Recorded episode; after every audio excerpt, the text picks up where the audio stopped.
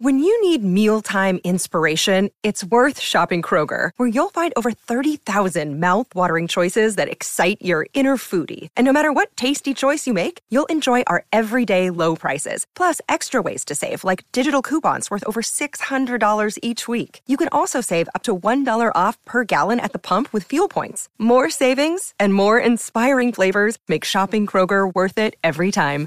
Kroger, fresh for everyone. Fuel restrictions apply. Another day is here, and you're ready for it. What to wear? Check. Breakfast, lunch, and dinner? Check. Planning for what's next and how to save for it? That's where Bank of America can help. For your financial to-dos, Bank of America has experts ready to help get you closer to your goals. Get started at one of our local financial centers or 24-7 in our mobile banking app. Find a location near you at bankofamerica.com slash talk to us. What would you like the power to do? Mobile banking requires downloading the app and is only available for select devices. Message and data rates may apply. Bank of America and a member FDIC.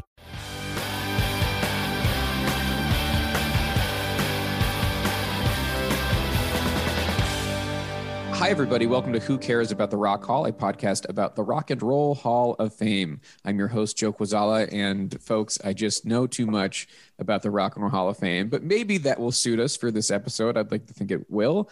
With me, as always, is someone whose ambivalence shines through every week when it comes to the Rock Hall. It's Kristen Studdard. Hi, Kristen. Hello, Joe. Ambivalent about the Rock Hall, passionate about a lot of other things. and sometimes we do see some overlap. Truly. it has happened. Uh, and you're sounding crisp on the AKG microphone. You know, I got to say that. Yes, thank you, AKG. And uh, let's bring in our guest. Very excited to have her with us today. Uh, she's a critic and correspondent for NPR Music. Let's bring in Ann Powers. Hi, Ann. Hello. Thank you for having me on. Well, we're very happy to have you. The first question I always ask our guests is, you know, this podcast is about the Rock and Roll Hall of Fame, typically a peripheral institution for most people. What are you coming into this with in terms of knowledge, in terms of awareness? Well, I have been a popular music critic for 150,000 years, so I have a lot of knowledge. No, I've been. I mean, congrats on the anniversary, by the way. Quite a milestone. You. I started writing about music when I was in high school, which, uh, and I'm in my 50s now, so it's been a minute. So Rock and Roll Hall of Fame has uh, been part of my life ever since it existed, basically, or at least uh, ever since the physical building existed. I went to the the the opening of the Rock and Roll Hall of Fame and wrote about it for I think the Village Voice. Yeah, so I went to that opening concert uh, in Cleveland. That was super fun. I've done programs with them over the years. Uh, my book, Good Booty, actually began, which is a kind of a alternate history of popular music in America based around uh, eroticism and sexuality. That started as a talk I gave at the Rock and Roll Hall of Fame. Actually, oh, wow. so yeah, I've I've done a few things there. I've hung out there. I like Cleveland. It's a cool city. It's all good. And I've only once been to a Rock and Roll Hall of Fame induction ceremony, though. That was in New York City the year REM got inducted. I went uh, covered it for the LA Times. I was working for them, and I remember sitting in the back with my friend Craig Marks, who had been my editor at Spin when I was living in New York in the '90s. Is a good friend, and dancing along to REM, and just turned to him and saying, "We are so old. Our generation is getting inducted. What the hell does it mean? So, mm-hmm. who else got inducted the year of REM? Joe will that know was, off the uh, top of his head. I can do off the top of my head. Grandmaster Flash and the Furious Five. So that was uh, an important one because that was the first hip hop inductee. Uh, you also had Patti Smith after having been on the ballot for seven years in a row. She finally got in. You had Van Halen and the Van Halen brothers and David Lee Roth did not show up. Did anybody play in their stead, or was it like a yes. Dire Straits? No, Sammy Hagar and Michael Anthony mm-hmm. played some Hagar. You know, classic Van Halen lineup. it was yeah. not a and, shining moment. And then the last inductee that year was the Ronettes.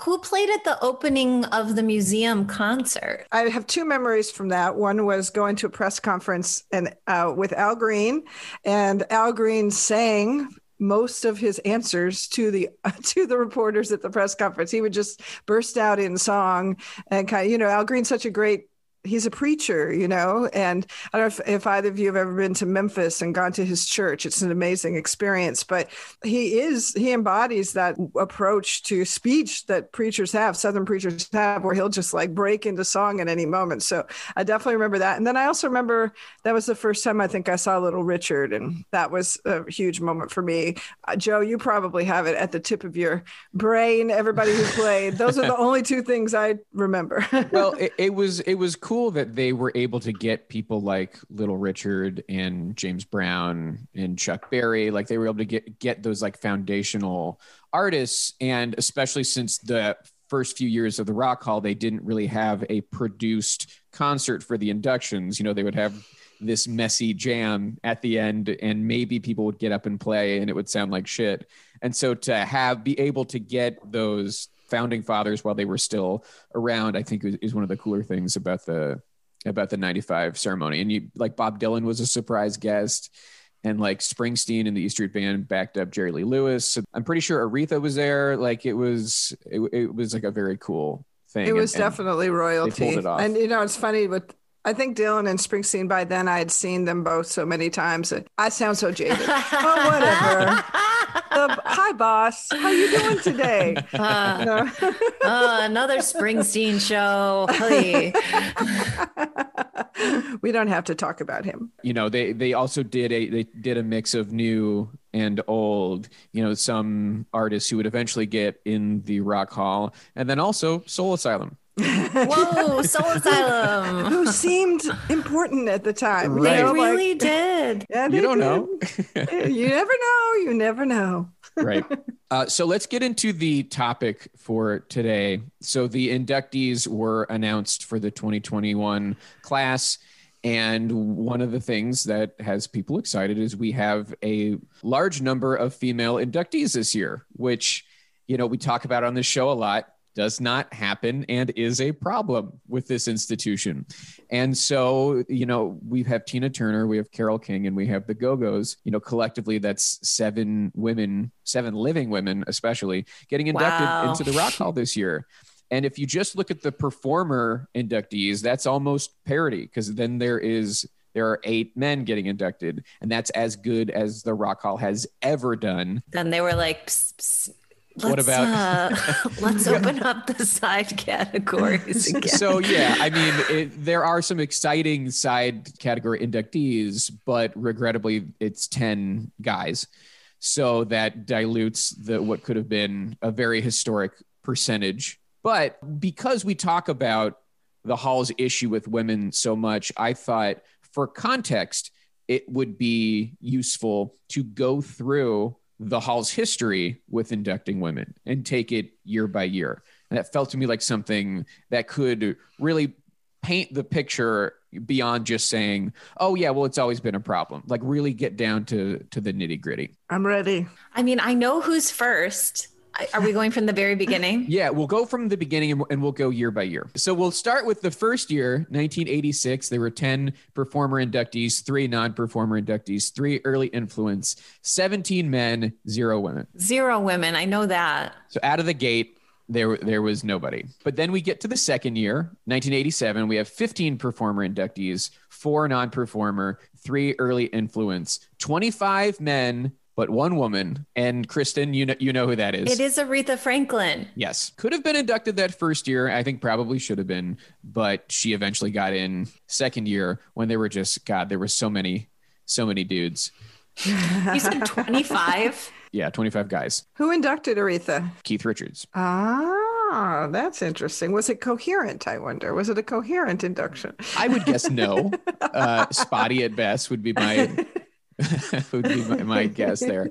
But I, you know, I Aretha as the first inductee, I think makes sense. I think she's a she's a very worthy candidate to be the the first one in. I think so much of the early mid rock hall, the way it was structured had to do with the particular labels that were involved, the particular music industry executives who were involved, and her connections to both Arif Mardin and uh, Jerry Wexler made her the logical choice. Don't you think? I mean, it's all about cronyism. Oh yeah, Oh, I mean, you see, you noticed that a lot of the artists who were inducted those first years were on Atlantic, and you look at how Ahmet Ertegun was running the show. And I don't. Oh, think- I said Arif. I meant Ahmet. Oh, sorry.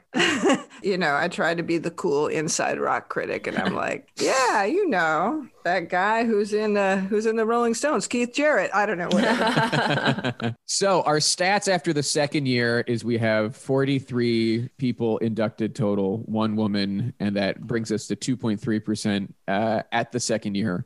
That seems right. That's about how many women are important in music. Two. That's that seems right. Two percent.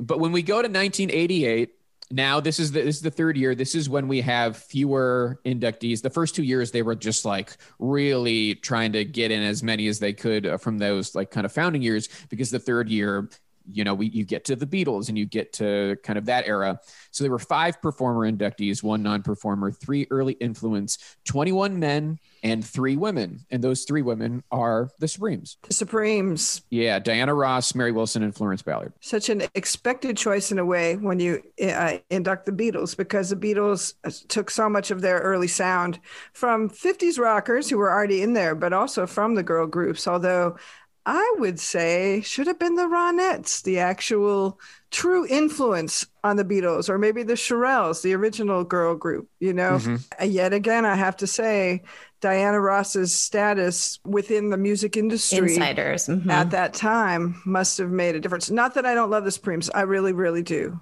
but I wonder if you think that's part of the reason why it was them. Yeah, and especially why the Ronettes were not considered. I think it's known that Phil Spector was involved with the Hall and yes. felt very strongly that they were not talented and that he did everything and they were not worthy for induction because they were his his props according right. to him. Ugh. Also, you know, the Supremes just really sound like the best. the From names a definition point of view. like, right. So I can see how you could get. I'm just astray. saying, if you were to present me with three words, I'd be like, yeah, Supreme's probably the best. I have a nerd question about the Supremes. Um, when they inducted them, did they induct Cindy Birdsong also? They did not. Ooh, scandal. Let's talk Yeah. about that.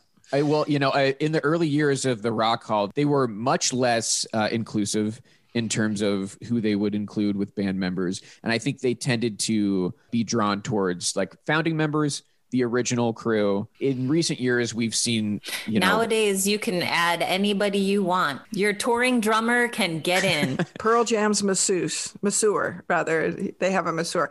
I got to go to him once. He's amazing. the Pearl Jam Put him masseur. in. yeah, Put he's him so in. good. Put him in. Oh my god! Uh, but you see, like it's almost like a bargaining chip now for some bands and artists because they can say they won't come to the ceremony and they can say they won't play. Like I believe that's what Robert Smith did of the Cure. He said, if you don't include our current guitar player Reeves Gabrels, Reeves Gabrels. who's been with them since 2012, I think, and has not played on a record. Wow. And that's very unusual for the hall. Usually you need to be on at least one record. Wow. Uh, but he he used that to and then they they capitulated and then he was inducted with them. Wow, so interesting. Kind of thread thread running through this. It's again like insiders, you know, people who've been around, industry people. Although that didn't work for Nile Rodgers for a lot of years being the ultimate insider, but that's another subject Sure. for another podcast. sure, another sure. day. Oh, yes. Uh, and so we had three inductees in 1988 out of 24. Of that year, it was it was 12.5 percent, and then uh, total now we have four women out of 67, which brings us up to 5.9 percent. Uh, women inducted in the hall. Will it get better or worse? Mm, I think you guys know the answer. I Uh, do. yes. Let's go to 1989, where we had five performer inductees, one non performer, three early influence. We had 27 men inducted, which I think so far is the most we've had. And then we've had one woman. And it's a woman in the early influence category, and it's the Empress of the Blues, Bessie Smith. And now, do you think that Bessie was the forebear who was chosen because of Columbia Records connections? Probably not. It was just, I mean, maybe it's just undeniable. She is a titan. She is a legend. Also, of all of the sort of blues queens of the 20s, she had the most posthumous fame via there were these two amazing comp- compilations that set up her posthumous fame, which happened so often with these early blues artists who became the foundation of rock and roll. It was all about selling records, making recording stars, making album stars of artists who had not even existed or been around in the in the album era. So that mm-hmm. would be my theory on Bessie. I think Bessie obviously is iconic, completely legendary. At NPR, we did a series on the eight women who invented popular music. She was one of them. Mm-hmm. Nonetheless, I bet it was those albums that made her get in before others, like Ma Rainey, for example. It, it, it, it, makes sense if you're more in people's, in the front of their minds, that can happen. But yeah, I, I think she's, uh, she maybe should have gotten in sooner, but uh, you know, still in the first few years of the hall makes sense. And I do think what you said, her being undeniable, we can find the cronyism all over the hall, but sometimes there are artists who get in. Sometimes, yeah. Sometimes it's actually just they deserve it. deserve it. Yeah. right. They, yes. I think all these artists deserve it. Oh, for sure. Mm-hmm. I'm that welcoming person. I welcome them all. Oh, I the hall isn't real. There's room for everyone.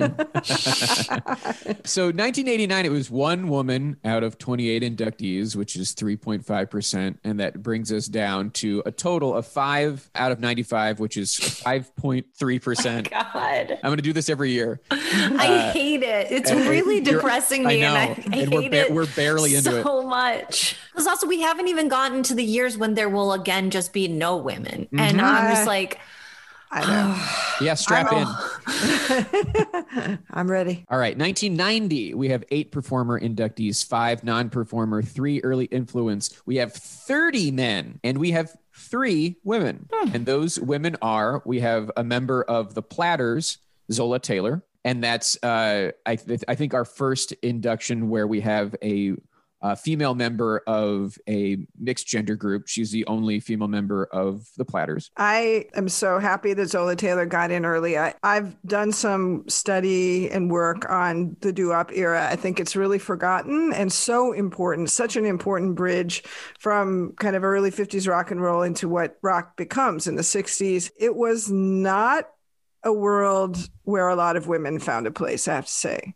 In my research, I found there were like literally over 10,000 doo-wop groups in the late 50s and I think there were a hand, like maybe five women in yeah. them. Now you could say there's like, you know, we get the girl groups, and that's almost like a, an update on what doo-wop was in some ways. But Zola Taylor's presence was so important. And another thing, she was part of a scene in California of high schoolers who were laying the foundations for what happened with Gold Star Studios with rock and roll scene on Central Ave, jazz to rock and roll on Central Avenue in LA. She was a really important part of that scene. So go Zola. I bet a lot of listeners haven't ever thought about that name, but check her out. Check out her history. She's a really cool story. And then one of the other inductions, and one that, uh, from 1990 that we have talked about recently, is this was the first induction of Carole King mm-hmm. as a songwriter. As a songwriter. In the, the non-performer category with uh, Gerry Goffin. Now, do you think that partly happened because she was on the team with her husband slash ex-husband as he became because I know Ellie Greenwich was inducted and there's another songwriter from the Brill building Cynthia Weil. Yeah Cynthia uh, Weil. All parts of teams with uh, men. So yeah I mean I, I I do think though that those groups obviously have the catalog to back it up and I don't know that there are any comparable of that era women solo songwriters female yeah. songwriters without no. I mean it's probably a product of the way the industry worked at that time. Yeah, there were hardly any solo songwriters at all. Mm-hmm. I mean, most people mm-hmm. collaborated, but you know, same things happening in R&B that continues mm-hmm. into the 60s mm-hmm. with, you know, teams like Holland Dozier Holland and so many and you know, of course Leiber and Stoller. So uh, in the 50s. So yeah, I'm glad that Carole got in there. But you know, it is interesting to have put her in just in the squarely non-performer, like someone yeah. who at this time, I don't know, it just to say non-performer about Carole King just seems disingenuous. Um, well, do you think though that maybe they're trying, they're really into laying the foundation? I mean, they're truly thinking like, as you kind of alluded to before, Chris, like it's a building and they're building the foundation. Here we have to get these 50s, 60s people in before we get all the way to the turn mm-hmm. of the 70s when she mm-hmm. becomes what she becomes then. That would be my. I, I don't know why I'm defending these misogynist assholes, but well, I mean, the, the, the induction of of Goffin and King in 1990 is a good one. Uh, yeah, but the mm-hmm. issue Absolutely. was I don't know that people were anticipating that it would then become the excuse for not inducting Carole King yes. as a performer. Right. You know, right, it should right. have been the prelude. You know, yes, it, it, we should absolutely. have then obviously inducted Carole King. And actually, she was eligible at this point because she had put out singles as a solo performer, like I think in like 1959, as early yep. as that. So she actually was on the ballot as a performer the year before.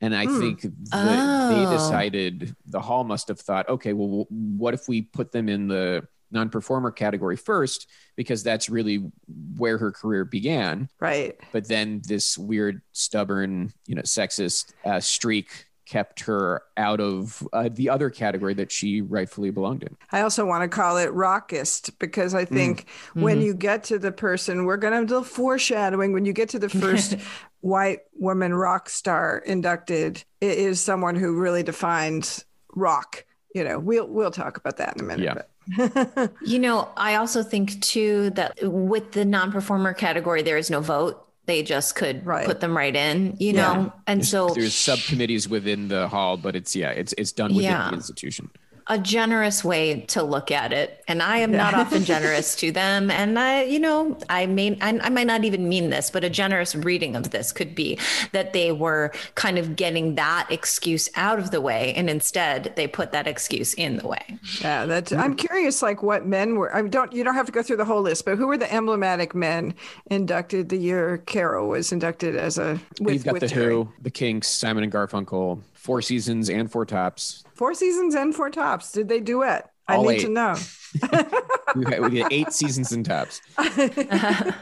and then the other female inductee was in the early influence category, and it was the mother of the blues, Ma Rainey. Yes, which who was a major influence on Bessie Smith. There are great stories of her, of Bessie being mentored by Ma Rainey and trying to figure out like how to kind of live up to her legacy. They were almost peers, you know. I, mm-hmm. I mean, it was almost like Ma was her her auntie or something, you know. But Ma Rainey, the Gold Neck Woman, as she was called, she started as a vaudeville performer and uh, traveling tent shows, and then the, when the blues uh, were the main vehicle of early recordings in the U.S., she was the biggest star pre Bessie. And obviously, she's she's having a moment again with That's right. Uh, the movie Ma Rainey's Black Bottom. Absolutely. Which is exciting that there's a, a high profile movie about her. So we had in 1990, we had three women inducted uh, out of 33 uh, inductees total, which is 9%. Uh, that brings us to eight women out of 128, which is 6.25%. and uh, as we go to the next year, uh, this is similar, and and you'll see the connective tissue here. In 1991, we had seven performer inductees, three non-performer, one early influence, 19 men, two women, and uh, that connective tissue is, you know, we had Carole King's first induction in 1990. 1991 is when we get Tina Turner's first induction mm. with Ike. Ike and Tina. As part of Ike and Tina Turner. We could do a whole episode on that. yeah. Absolutely. Yeah. Which, you know, the decision to induct them as Ike and Tina makes sense because those early records are credited as Ike and Tina, and they yes. are both an important part of those songs and, and those records. Uh, you know, you know, obviously there's beyond the music many many issues and problems that have been well documented but yes well i you know the fact that tina recorded river deep mountain high in what 1964 65 mm-hmm. i mean wouldn't have that have made her eligible as a solo artist too it would have been an mm-hmm. insane mm-hmm. feminist rebellion to put her in without Ike. But yeah, she was she cool. was recording as Tina before that Ike and Tina was even over. So right, she technically right. became eligible around this time. Well, I know that there was always, I mean, you know, there's always been so much debate, and there was so much debate at that time about what to do about Ike Turner. You know what I mean? Because mm-hmm. the story of Tina's abuse by Ike and her escape from his, that life became ubiquitous, became mm-hmm. the story of Ike and Tina. Mm-hmm. And yet they were always these stalwarts. And I will say, at that time, certainly, you know, uh, pretty much only men, as far as I can remember, who, who would say, but Ike, you know, Rocket mm-hmm. 88, maybe the first rock and roll record, you know, he was the architect of that sound. He was, he discovered Tina, he made Tina, all this stuff. None of those arguments work today, I think, you know, but I can tell you they were extremely common at that time. It's similarly to Carole, but you know, it different in its own ways there was this stubbornness yeah. within the hall, it seems, of they're yeah. already in. We do not need to acknowledge them any further, even though there's a long history of people being inducted more than once. And did you all watch the Tina documentary? I bet you did. I did. Thoughts? I have seen you, it. Thoughts? Thoughts on uh, Tina as a rock star in the 80s? I think, I mean, I think that the documentary really lays out the case for how freaking rocking she was, you know, Absolutely. and how she, she really went out to be a rock star. She said, yes. I, they are trying to book me in these cabarets or in like disco clubs. And, you know, I want to be a rock star. I want to be selling out stadiums. I want to be the Rolling Stones.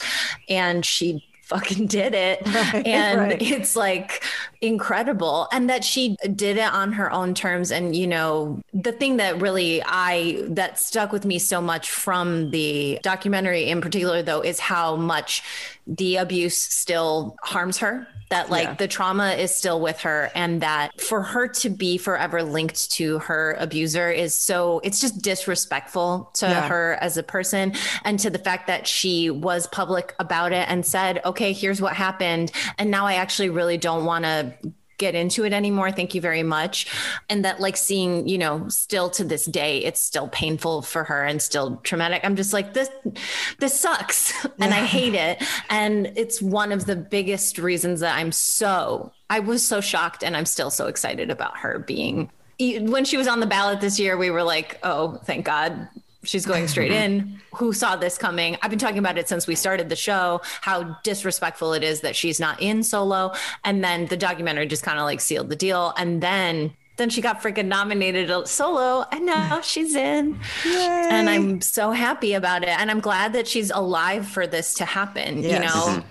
Yeah, absolutely. And I mean, if I had a critique of the documentary, it would be that it was framed around the story of her abuse yet again. But I mean, that seems to me. And it was about how people keep bringing up her abuse. I know it was. Well, that was, the, yeah. that was the trick of it, right? The trick yeah. of it was like, oh, we're you know we're going to dwell on the fact that she's shackled to the story while we shackle her to the story, and um, that was kind of a bummer. I, but I definitely think it probably, sadly, brought the documentary a lot of mainstream viewers who aren't music nerds and might not have wanted just uh, you know story of her as a musician. I, am going to recommend a book, uh, Black Diamond Queens by Maureen Mahon, um, new book about Black mm-hmm. women in rock. Such a great book and it has a chapter about Tina as a rock star in the 80s that really gets to it. So if you like the doc but you want to know more about it, read that book. It's great. Yeah, book. and you can listen to Maureen on our show talking about Tina Turner for the yes. we do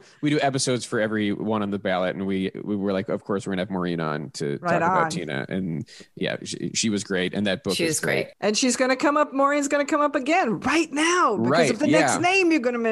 So the second woman inducted in 1991, one of the if not the most important woman of that early rock and roll era is LaVern Baker. Mm-hmm. And Maureen Mahon has a great chapter about LaVern Baker as a key figure in 50s rock in Black Diamond Queens. And I said this to her when I interviewed her once, and I will say it to you that both turned my head, changed my way of thinking, and made me ashamed because I was one of those people who thought about 50s rock as a boys club, you know, as mm-hmm. a sausage party, as like, you know, a great moment. But where are the women? And yeah, Wanda Jackson, but she's not as big as some others, or, you know, Janis Martin or whoever, like small artists. But I didn't think about LaVern Baker as a rocker. I thought about her as an R&B artist, you know, mm-hmm. and Maureen makes the case for her so beautifully that she was right there on those rock and roll tours, marketed as a rock musician. She should have been in the first class of the Rock Yeah. and Roll Hall of Fame.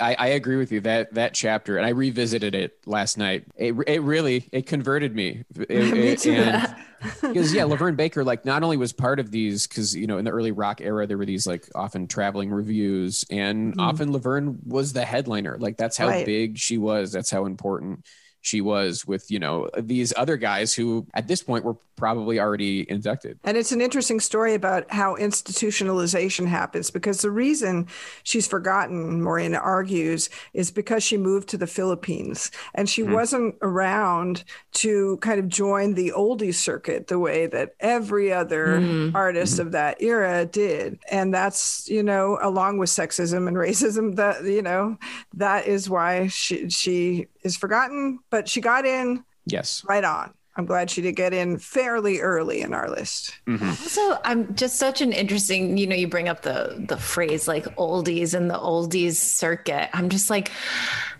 I imagine that rock and roll was this crazy thing that people, parents were like, not in my house. You know, it was like a very big cultural revolution.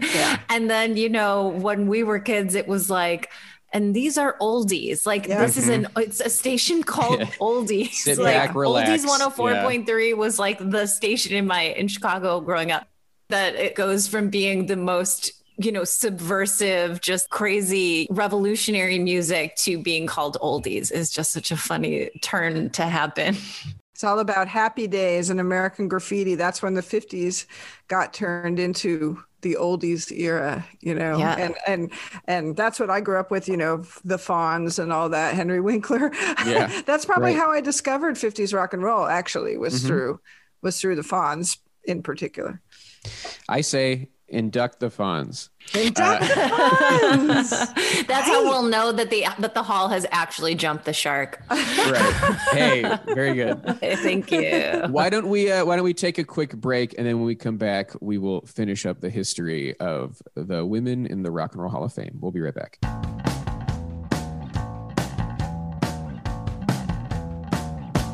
Welcome back to the show everybody. We hope you had a nice break.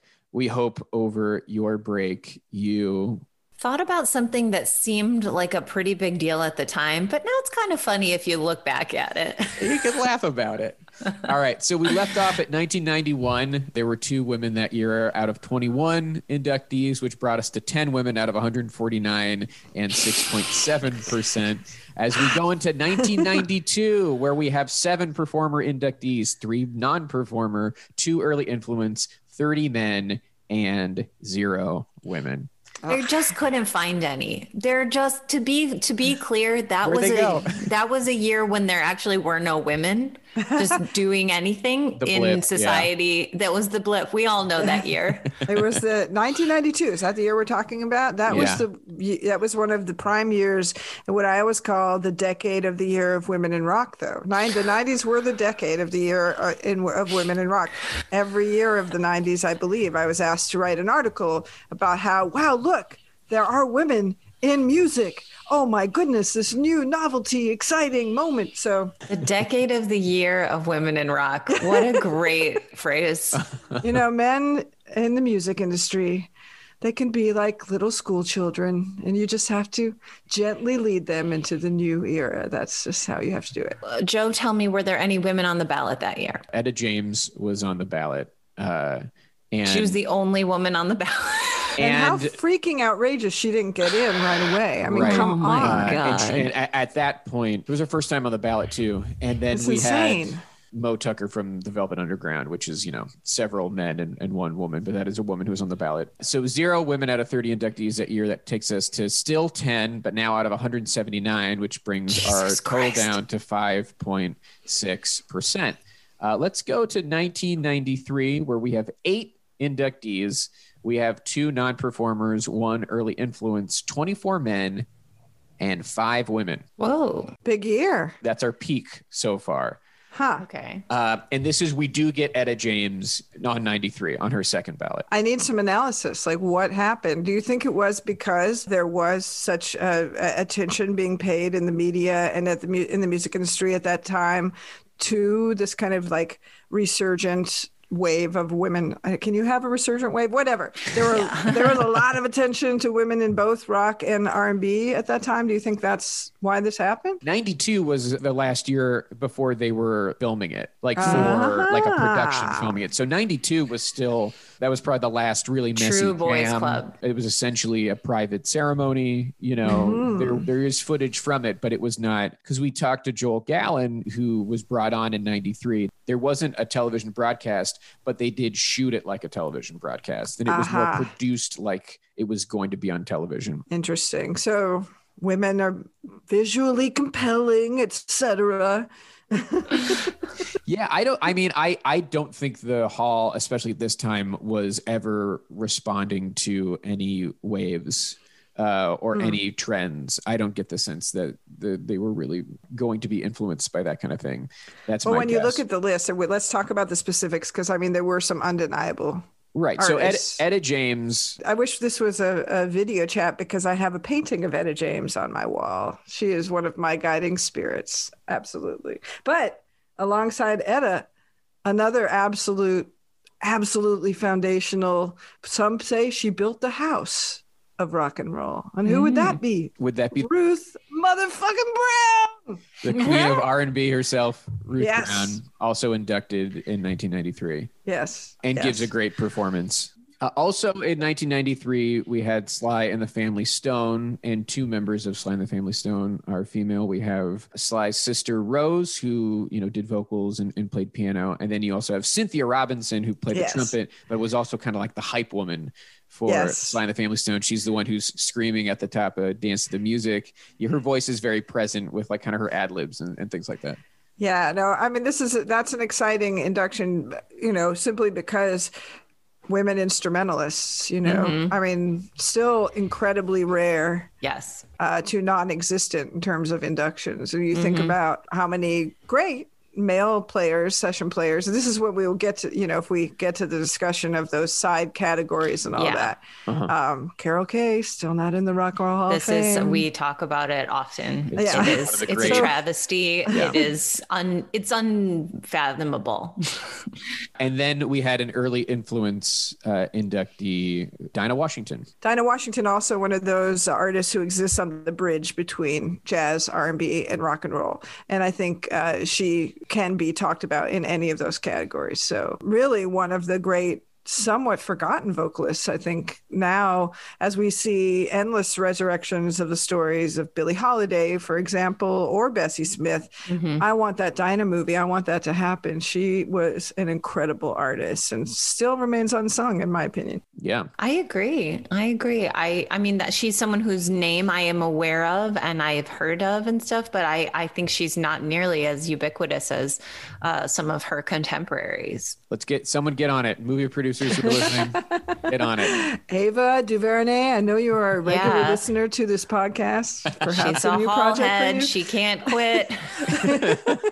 so we had five women inducted that year out of 29, which is a whopping 17.2% that year, which brings the uh, total to 15 women out of 208, which is Jesus 7, Christ. 7.2%. Let's go to 1994, where we have eight performer inductees, one non performer, one early influence, 28 men and one woman. And that would be Donna Godchaux of the Grateful Dead. Perhaps the most oh. unexpected name on this list. Do you think? Mm-hmm. Would you guys say? Would y'all say? Yeah, because you know of the the members of the Grateful Dead that you think of, she's maybe not even in the top ten. Like, right? There, I was like had no idea there was ever a woman in the Grateful Dead. Well, mm-hmm. the, the, Grateful Dead are so interesting as a band because I actually wrote about this in my book, Good Booty. Their their edges are constantly permeable, both in terms of how they exist as a collective. People do come in and out over their long history, though there is, of course, the core, you know, and all, mm-hmm. and a center, Jerry Garcia, but also how they existed with their audience. So they were sort of the ultimate commune as a band mm-hmm. in some sense, you know. But it's great that Donna got in. It's great that a countercultural hippie woman got in, you know. I love yeah. that about this that moment. Yeah. And also, uh, did they induct all of the um, parking lot grilled cheese sellers? Were they all? They A needed bunch a miracle. They did not were get it. They did not Okay. get their miracle and get Okay. inducted. so sorry, unfortunate. Uh, yeah, there was there was a lot of talk about do we put devil sticks in with the Grateful Dead? Uh, would that be should we hand them the statue with the devil sticks? So that was that was one out of twenty nine, which was three point four percent for the year, which brings us down to six point seven percent, sixteen women out of two hundred and thirty seven at that point. Let's go to 1995, where we have seven performer inductees, one non performer, one early influence, 19 men, six women. Yes. Whoa, what happened? Okay. So you what can- kind of girl group got in? What's That's, yeah, it's exactly it. So in 1995, we see the induction of Martha and the Vandellas, Right. which does they included a few different lineups. So there's five women who were inducted. So that is the bulk of the women in 1995, and that includes Martha Reeves, Rosalind Ashford Holmes, Betty Kelly, Lois Reeves, and Annette Sterling Hilton. Which is great, Martha. It's an, and again an interesting choice though in terms of the kind of order in which the girl groups got inducted mm-hmm. because Martha and the Vandellas hold a special place in history, partly because their songs are anthemic and mm-hmm. they soundtrack a lot of movies. They soundtrack also a lot of historical moments. So, Dancing in the Streets, of course, mm-hmm. became a kind of informal anthem of the revolutions of the 60s. And you know, mm-hmm. Heat Wave, of course, is just in every faux 50s 60s dance scene. I, I mean there wouldn't be a hairspray. That musical couldn't exist without the influence of martha and the vandellas. So the sound i think got them in those anthems got them in but i wouldn't put them in the top two most important girl groups personally that's not a diss i'm just saying i wouldn't put them in that top two or three They're just so well known. You Yeah, know, are. the Yeah, thing about songs, them you was said. their notoriety, I think. yeah for sure And then the the sixth woman inducted that year, uh, hinted at before, but we get first year eligible inductee Janis Joplin. Janice, Janis Joplin. I was So- thinking that when I was like, who could be this person who is this female embodiment of rock star in like kind of the male 60s rock critic mind? Yep. And uh, so it's Janis. Yeah, she absolutely, and, and not only in their minds, in the experience of some of the rock writers who were participating in the uh, process of induction. I think, I mean, Janis was someone that was so central to the, the telling of the story of rock and roll through Rolling Stone magazine, through the countercultural press, through her appearances on Dick Cavett. She was a, a very known person to a lot of the people on the committee, I assume. Which and you know, her story is.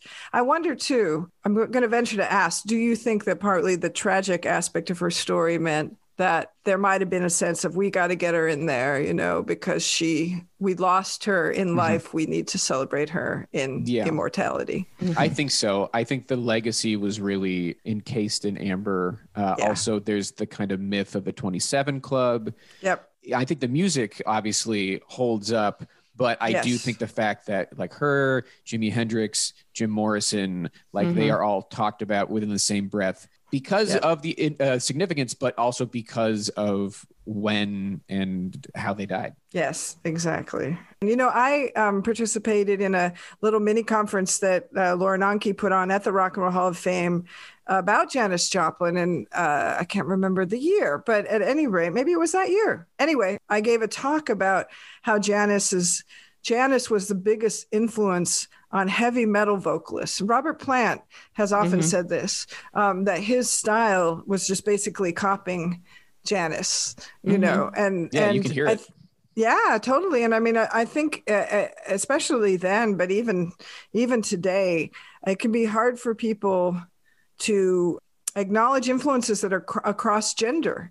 You know, that a woman could influence male vocalists seems, you know, crazy. But in fact, I think she really there wouldn't be heavy metal singing if not for Janis, in my opinion. Those high notes, that's heavy metal. Absolutely. And shout out to Lauren Onkey, who we love and has been on Yes. the show. And I would say might be listening. So hello, Lauren. Hi, on. So that was six women uh, out of 25, which was 24% that year, almost uh, a quarter, which is wow. uh, incredible for the Hall. Brings us up wow. to 22 out of 262 inductees, 8.4%. Uh, Will it go up or down in the next year? Let's find out. 1996, we have seven performer inductees, one non performer, one early influence. We have 20 men, and we have seven women.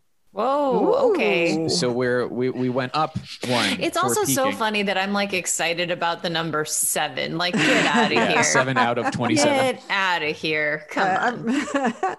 it kind of parallels what happened with women in music writing in the '90s. Though you there was one, then there was two, then there was five, then there was seven. Now there's equal amounts. It's awesome. Well, it's interesting though too because we also it's like you see it with any kind of parody or whatever. It's like tokenism feels like representation, and yes. so it's like, well oh said. look, there is a woman starring in this film. Yep. Yes, she's starring with six male co-stars, yep. but like you see her, she's number one on the call sheet. So doesn't yep. that count for something? And the answer is it doesn't.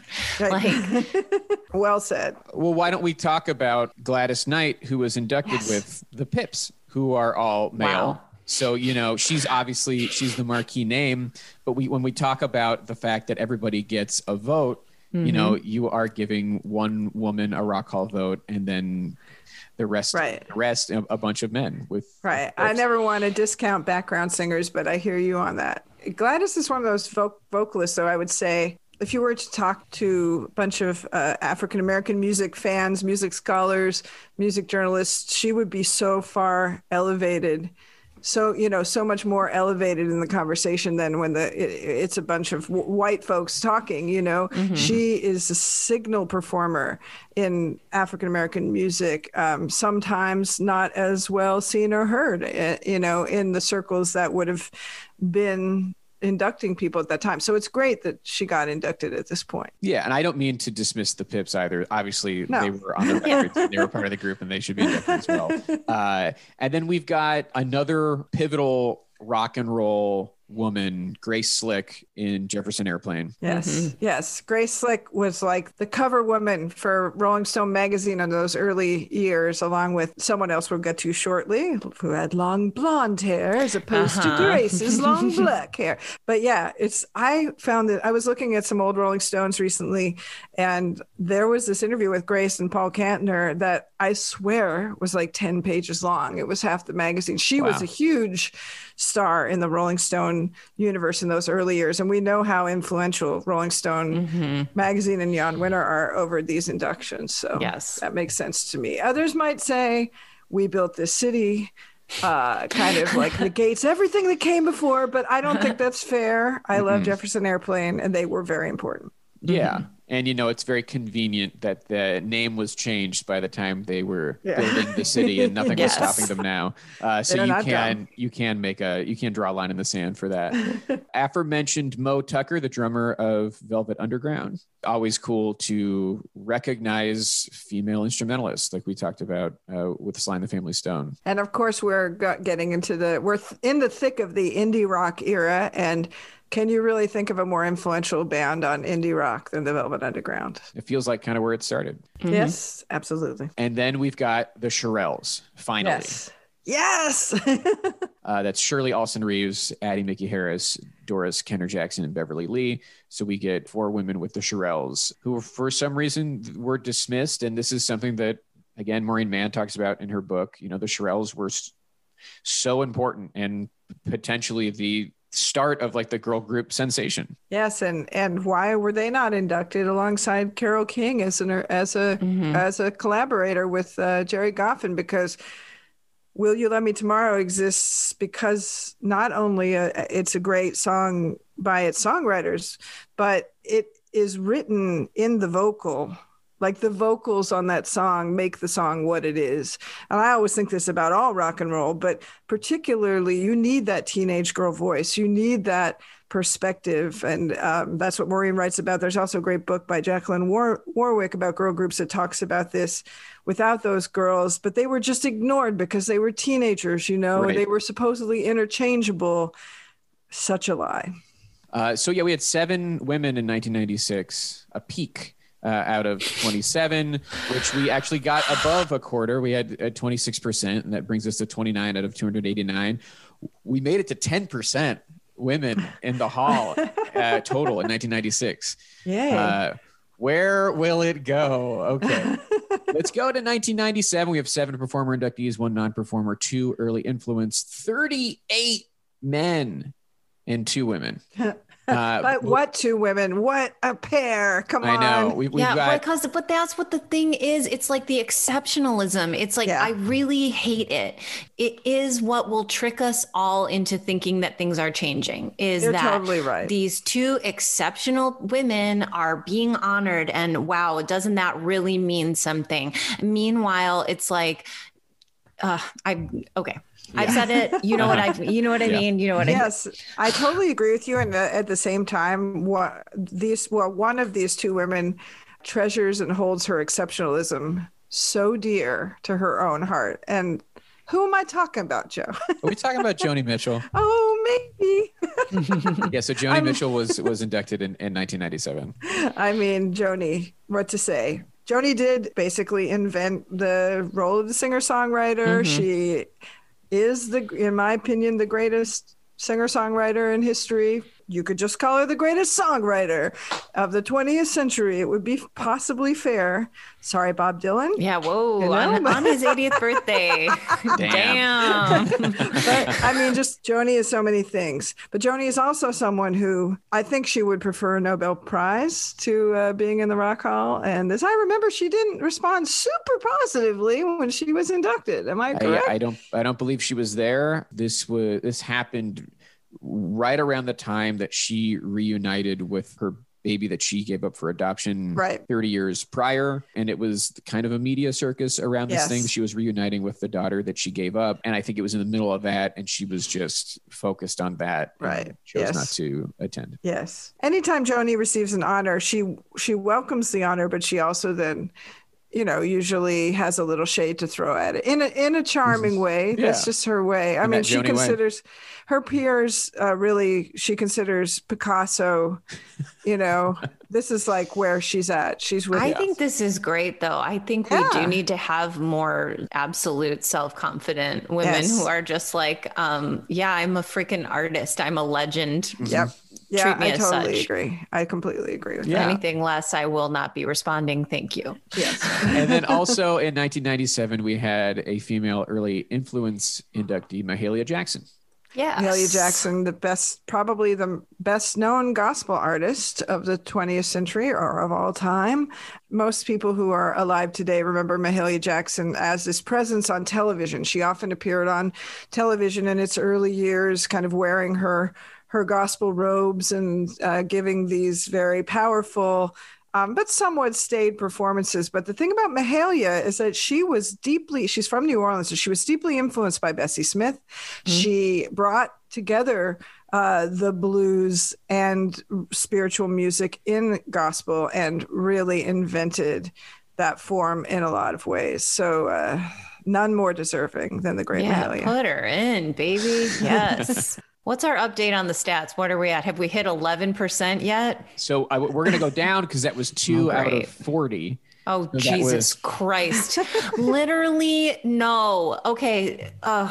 So that Fine. was that was five percent for that year, and that takes us to thirty-one out of three twenty-nine, which takes us below ten percent, back down to nine point four percent. I feel like we're we're right around uh, the amount of actual orange juice and Sunny Delight. I think that's where we're at. Uh, the re- it's and it's from concentrate. Um, All right, nineteen ninety-eight. We have six performer inductees, one non-performer, one early influence, twenty-five men, and we have four women, and that's because we have two groups with two women in both of them. The first one being Fleetwood Mac, where we get Christine McVie and Stevie Nicks. Stevie Nicks' first induction. Those are also, you know, they're not in the background. Those women are both up front with Fleetwood Mac, you know, right and saying some of their biggest hits, which is very cool. yes, but I have to say this is the year of the companions. Dare I say, using an outdated term, the girlfriends and wives. Uh, we now don't think of these women and the two women from the group you will soon mention as Is it gonna be primarily ABBA? that. No, not yet, not yet.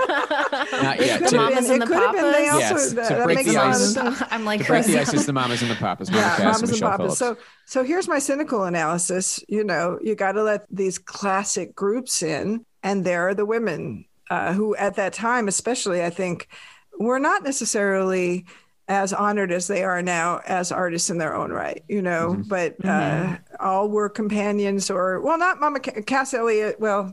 That history is complicated, but Mm-hmm. I don't know. I'm expressing a little cynicism, I have to admit, well, about that you year. know, the storyline of the wives and girlfriends and people being known and remembered for their relationship to men and being seen as the vessel through which a man's genius i think in particular stevie nicks falls into this category a lot is like she just was like this vessel for lindsey buckingham's genius and all of this bullshit or whatever. And but i do think yeah i think that we have turned a corner in many ways. Like i think she's such an icon now in particular and you know she is inducted on her own we just see her differently we see Yeah. her as this witchy poet lyricist Even more important, though, I think, is the fact that you have this the emergence of these women artists who themselves talk about being influenced by Stevie. You know, i mean, someone like a Saint Vincent or whoever, mm-hmm. and then men start to say they were influenced by Stevie. True shock, but uh, but it does happen. So the emergence of women at the center of current rock and roll um, allows us to see the history in a different way. That hasn't happened as much with the mamas and papas, and there's a lot of complicated stuff around the mamas and papas and John Phillips, who was a very troubled and troubling individual, a leader of that group. But I just want to talk for a second about Cass Elliot, such an amazing singer, such an important mm-hmm. person in the counterculture. She was the kind of like doyenne of Laurel Canyon who brought everyone together. If you've ever seen that famous picture of Joni Mitchell where she's sitting on the grass and uh, David Crosby, I think, is sitting next to her, and Eric Clapton is staring very intently at how Joni's playing guitar, that was at Cass Elliot's house. It's Cass Elliot's daughter, Owen, who's in the picture all praise Cass, and I'm, you know, I'm glad she's in the hall. And Michelle Phillips too. You know, both of them really important part of the Laurel Canyon scene. So that's four out of 29, 13.8% that year. It takes us to 35 out of 358, which is just below 10%, 9.8%. As we go into 1999, seven performer inductees, one non performer, two early influence, 18 men, and four women. Uh, we've got the induction of Dusty Springfield that year. Very sad, uh, po- very recently posthumous induction at that point. Although I think she was alive to hear that she was inducted. hmm She died of breast cancer. Yeah, tragic. Dusty. Wow. you know, Dusty in Memphis, one of the uh, greatest Blue Eyed Soul records, the greatest, maybe Blue Eyed Soul. I'm giving a lot of superlatives this this episode, but let's just put her up there. Yeah, why greatest not? Blue Eyed Soul album of all time. It's such a great uh, singer. Glad she got to know that she was inducted. Yeah, and then we've got the staple singers, three of which Mavis, Cleotha, and Yvonne are women. Mavis Staples, big inspiration for guess who? Bob Dylan. They were very close and uh, good friends. And allegedly, uh, he asked her to marry him at one point. She I said was no. I was reading that today. You know, there's a lot of Dylan stories online with his 80th. So I, I saw that. And I was like, oh, that's very interesting. But but I think the staple singers are so important because of the style of gospel music that they made and their presence in the civil rights movement, their presence in the counterculture, and their the fact that they were peers with these you know countercultural white male countercultural icons. So um, they shaped the sound of Bob Dylan. They shaped the sound of the '60s, and Mavis still is such a glowing presence on the music scene and and so influential to Americana artists to this day. She is a national treasure. Absolutely. Just a, a powerhouse singer, one of the one Yes. of the greats. Yeah. And that's four women out of 22, which is 18%, brings us to 39 out of 380. We're back above 10% at this point. Congrats, everybody.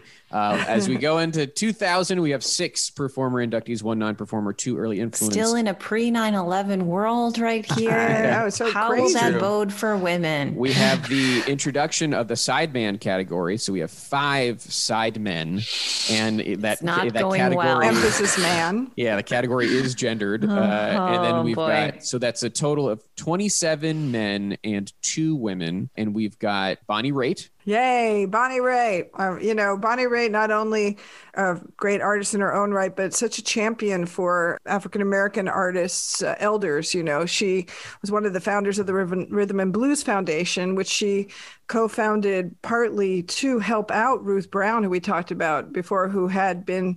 Who had to clean houses, you know, to support herself long after her rock heyday. So I think Bonnie is one of those Rock and Roll Hall of Fame inductees who is both, a, you know, a worthy artist, but also, should we call them a team player? It's sort of like Dave Grohl, you know, the Dave Grohl of that moment, like someone who plays an important role in the industry and is seen as um, just a good egg all around. Yeah, and at that point had inducted Ruth Brown. Right. Also, I believe inducted John Lee Hooker. I think she inducted Ma Rainey as well. So similarly to Dave Grohl, a figure who shows up to the ceremony a lot, Yep. playing the game. Yeah. Plays Uh, ball. Yep. But also an amazing guitarist, an Yeah, amazing incredible. bottleneck slide guitarist. And then uh, the early influence induction of Billie Holiday was also in 2000. I mean, can we just say what? Like how? In How long? 2000, 14 years later. Yeah. took Yeah. took too long. A Wow. curiously long time. I think this is a a prime illustration of the it's not rock and roll. That's that's what Uh, I was line thinking. of Genre thinking. bias. Yeah, total genre bias. I mean, Billie Holiday is, of course, the face and voice of jazz for many people, especially people who only have like two jazz records in their collection. They probably have a Billie Holiday record. They probably have the Billie Holiday's greatest hits on Columbia Records. It was, you know, such a staple of that catalog. Now, I think with the expanded idea of what the Rock and Roll Hall of Fame can include, it seems like a no brainer. But at the time, she was just too jazz for them, I guess. Mm-hmm. Yeah, and I don't think it's a coincidence that Nat King Cole was also inducted that same year in that mm-hmm. category. Yeah. It seemed like they were widening what the early influence could mean for the Rock Hall. Absolutely. Uh, so we had two women in 2000 out of 29. That's 6.9%. That takes us to 41 out of 409. We're still above 10%, but barely. And we go into 2001, where we have eight performer inductees, one non performer, two more side men, 26 men, zero women. Oh, great. 2001, 9 11 really It was a ruined it for year us. uh, across the grid. Well, I have to ask you, were there any like punk new wave bands in that class? Um, no, we weren't Okay. quite there yet. That would start the next year. So this, Okay, so I think that's got to be the reason, don't you think? I mean, I don't think there is a there is a good reason. On the ballot, though, we did have some women. We had Brenda Lee and Patti Smith who did not Ah. get in this year. well, I- you know, I, I think there's an interesting analysis to be had of women in popular music in the late 70s, pre rock, punk, and new wave, because those uh, are the years when women were absolutely dominating in categories that the Rock Hall traditionally absolutely despises, like disco, for example, or Yeah. mainstream pop. You mentioned ABBA. This is the prime moment of women leading the way outside of traditional definitions of rock and roll. So that Absolutely. might be why. And then and then the door opens with punk and new wave. A l- Right. tiny, tiny bit. A little bit. So yeah, after 2001, that takes us uh, 41 out of 435, which is now below 10% at 9.4%.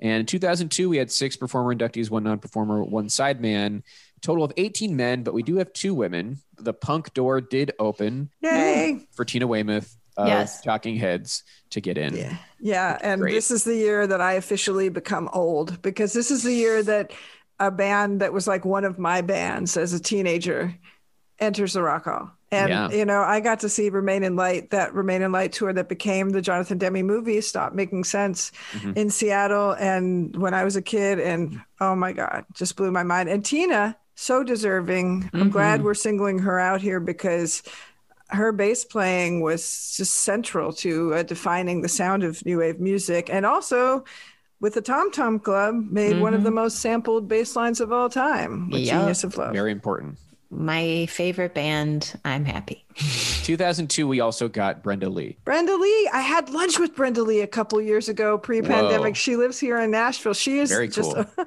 fabulous human being and uh, just as perky and charming as you would imagine. Uh, Brenda, again, like what the hell? It took that long for her. She was a, one of the first child stars, one of the first rock and roll stars. She was just a tiny teenager when she started, and um, I think again category confusion because later mm-hmm. she was associated with country music inexplicably, since she's not a country artist. I mean, she was an ro- original rock and roller, but yeah, she's still with us, and I, I hope everybody uh, sends out all love and praise to Brenda so she can feel it because she's the greatest. But I do want to point out in the non-performer category which is something that is one of the biggest injustices. And we actually discovered this because I found an old VHS tape of this ceremony that I taped off of VH1 when I was in high school. And uh, we watched it and we watched them induct Jim Stewart of Stax Records. and only Jim Stewart. That's sad laughter. That's scornful laughter. Oh my and god! You there were references to Jim's sister Estelle Axton. Insane. And it was Why clear. Is... it was clear watching the package that she was part of it. It's clear in the name Stax. I was going to say, why is it called Stax Records? Estelle Axton. Axton. Yep. It really, it, it feels like it the is the stupidest. Obvious. It's infuriating, and it was 20 years ago. Somebody fucking fix this. Just fix it. Just fix it. Fix it. Fix it. It was wrong that it happened. What do we have to do? Just somebody do this. Someone just bring yeah. it up and just do it. Do mm-hmm. it this year. She's not in. She's still no. not in. No, that's so wild because like I did a little work with Stax uh, advisory work with them a couple years ago. I've been to the Stax Museum many times, and she's you know it's not like they're hiding her in a corner or something. I mean, she's right up front uh, alongside Jim as part of the story. So I don't know the story of why that happened, and I want to know now. Bonus episode. Yeah, right. We'll uh, we'll do our investigative yes. reporting. This is your chance to do your version of In the Dark. The story might begin with misogyny and it also might end with patriarchy. I think those might be that might be the full story. Just that's a two-page book, unfortunately. yeah. yeah, really so that was such a missed opportunity there. Ridiculous. But we had two women out of 20 in 2002, 10%, which takes us to 43 out of 455, 9.4%. And then 2003, we have five performer inductees, one non performer, three sidemen, 24 men total, zero women. There are women. What 2004, we have seven performer inductees, one non performer, 18 men, zero women. This is getting fucking outrageous. 2003, 2004 in a row. That takes us to 43 out of 497. We're now at 8.6% women. In 2005, we have five inductees in the performer category, two non performer, 16 men, but we do have one woman, and it's a pretty big one. It's Chrissie Hynde from The Pretenders. Chrissie Hynde, my teenage role model, such an important artist, uh, creating a bridge between the sound of 50s, 60s, and you know both eras early 60s and late 60s rock and roll and punk new wave because her songs were completely up there rivaling any girl group song or you know mm-hmm. also she famously was connected to Ray Davies of the kinks mm-hmm. they have a child together but she was also rivaling him as a songwriter so well, she, she, is like yeah. that classic rocker who absolutely deserve to be in there. Deserves. Oh yeah, she famously kicks ass. She made me get bangs. Um, just, I started yes. listening to the Pretenders, and it happened. I think that she, though, often gets paraded as a bit of like female exceptionalism, where mm-hmm. it's like yeah. if all women could just rock like Chrissie Hynde and hate feminism, then they mm-hmm. too uh, could kick ass. I, I don't think she likes to be viewed through the lens of feminism or feminist discourse. I just think that if there was more representation, then we wouldn't even have to look at Chrissie Hynde and say like, "Oh, how did how do you feel as like a woman in rock?" Blah blah blah. Because that's it, it, there is something very annoying and frustrating about that. And it's frustrating that there were zero women inducted the two years prior. And so now we have this one, and she's the one that we're going to talk about. You know what I mean? It's just, I love her. It, it, it is such a frustrating, I'm yeah. frustrated. Mm-hmm. Oh, that was not a, news. I mean, look, the story of being a woman feminist music writer is the story of being frustrated in many ways. I, you know, I'm so grateful for the opportunities that have allowed me to have this career and for my many male mentors, et cetera. But just in terms of that one specific thing, Kristen, I have experienced this with so many of my favorite women artists, particularly of that era. I think the F word was just poison to a lot of women during that era. Mm-hmm. And, um, you know, I remember when Patti Smith came back after uh, you know her years uh, in self-imposed exile raising her kids with fred sonic smith and she said some things in interviews that seemed i don't know anti-feminist but you know just like i was happy being a housewife and here i was like you know women's studies was my jam what the mm-hmm. hell people but that was just you know i understand why you're singling out chrissie because she's been vehement about it but it was pretty hard to find any woman from that era who would openly say i'm a feminist especially in those years like around that time mm-hmm. yeah i just think it was not not something uh, women rockers felt they could do. It wasn't yeah. really allowed for them. For sure. Yeah. So that was one out of 17. That right. was 5.9%. Takes us to 44 out of 514, which is 8.6%. As we go into 2006, five performer inductees, one non performer, 27 men, one woman.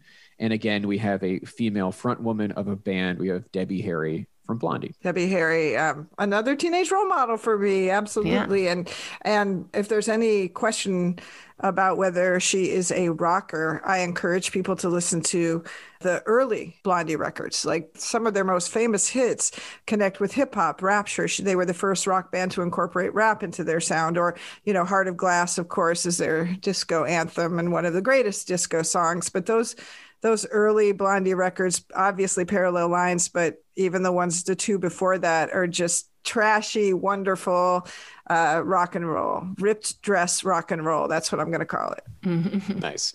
Yeah, she she kicked ass undoubtedly. So that was one woman out of 28. 3.6% takes us to 45 out of 542, 8.3% total. 2007 which was the ceremony that Anne was present for. We have five performer inductees, 15 men and four women. Those four women, uh, we'll start with the, with the first three, which were the Ronettes, Ronnie Spector, mm-hmm. Estelle Bennett, and Nedra Talley. Who inducted Ronnie? I'm curious. Uh, once again, I answer your question with Keith Richards.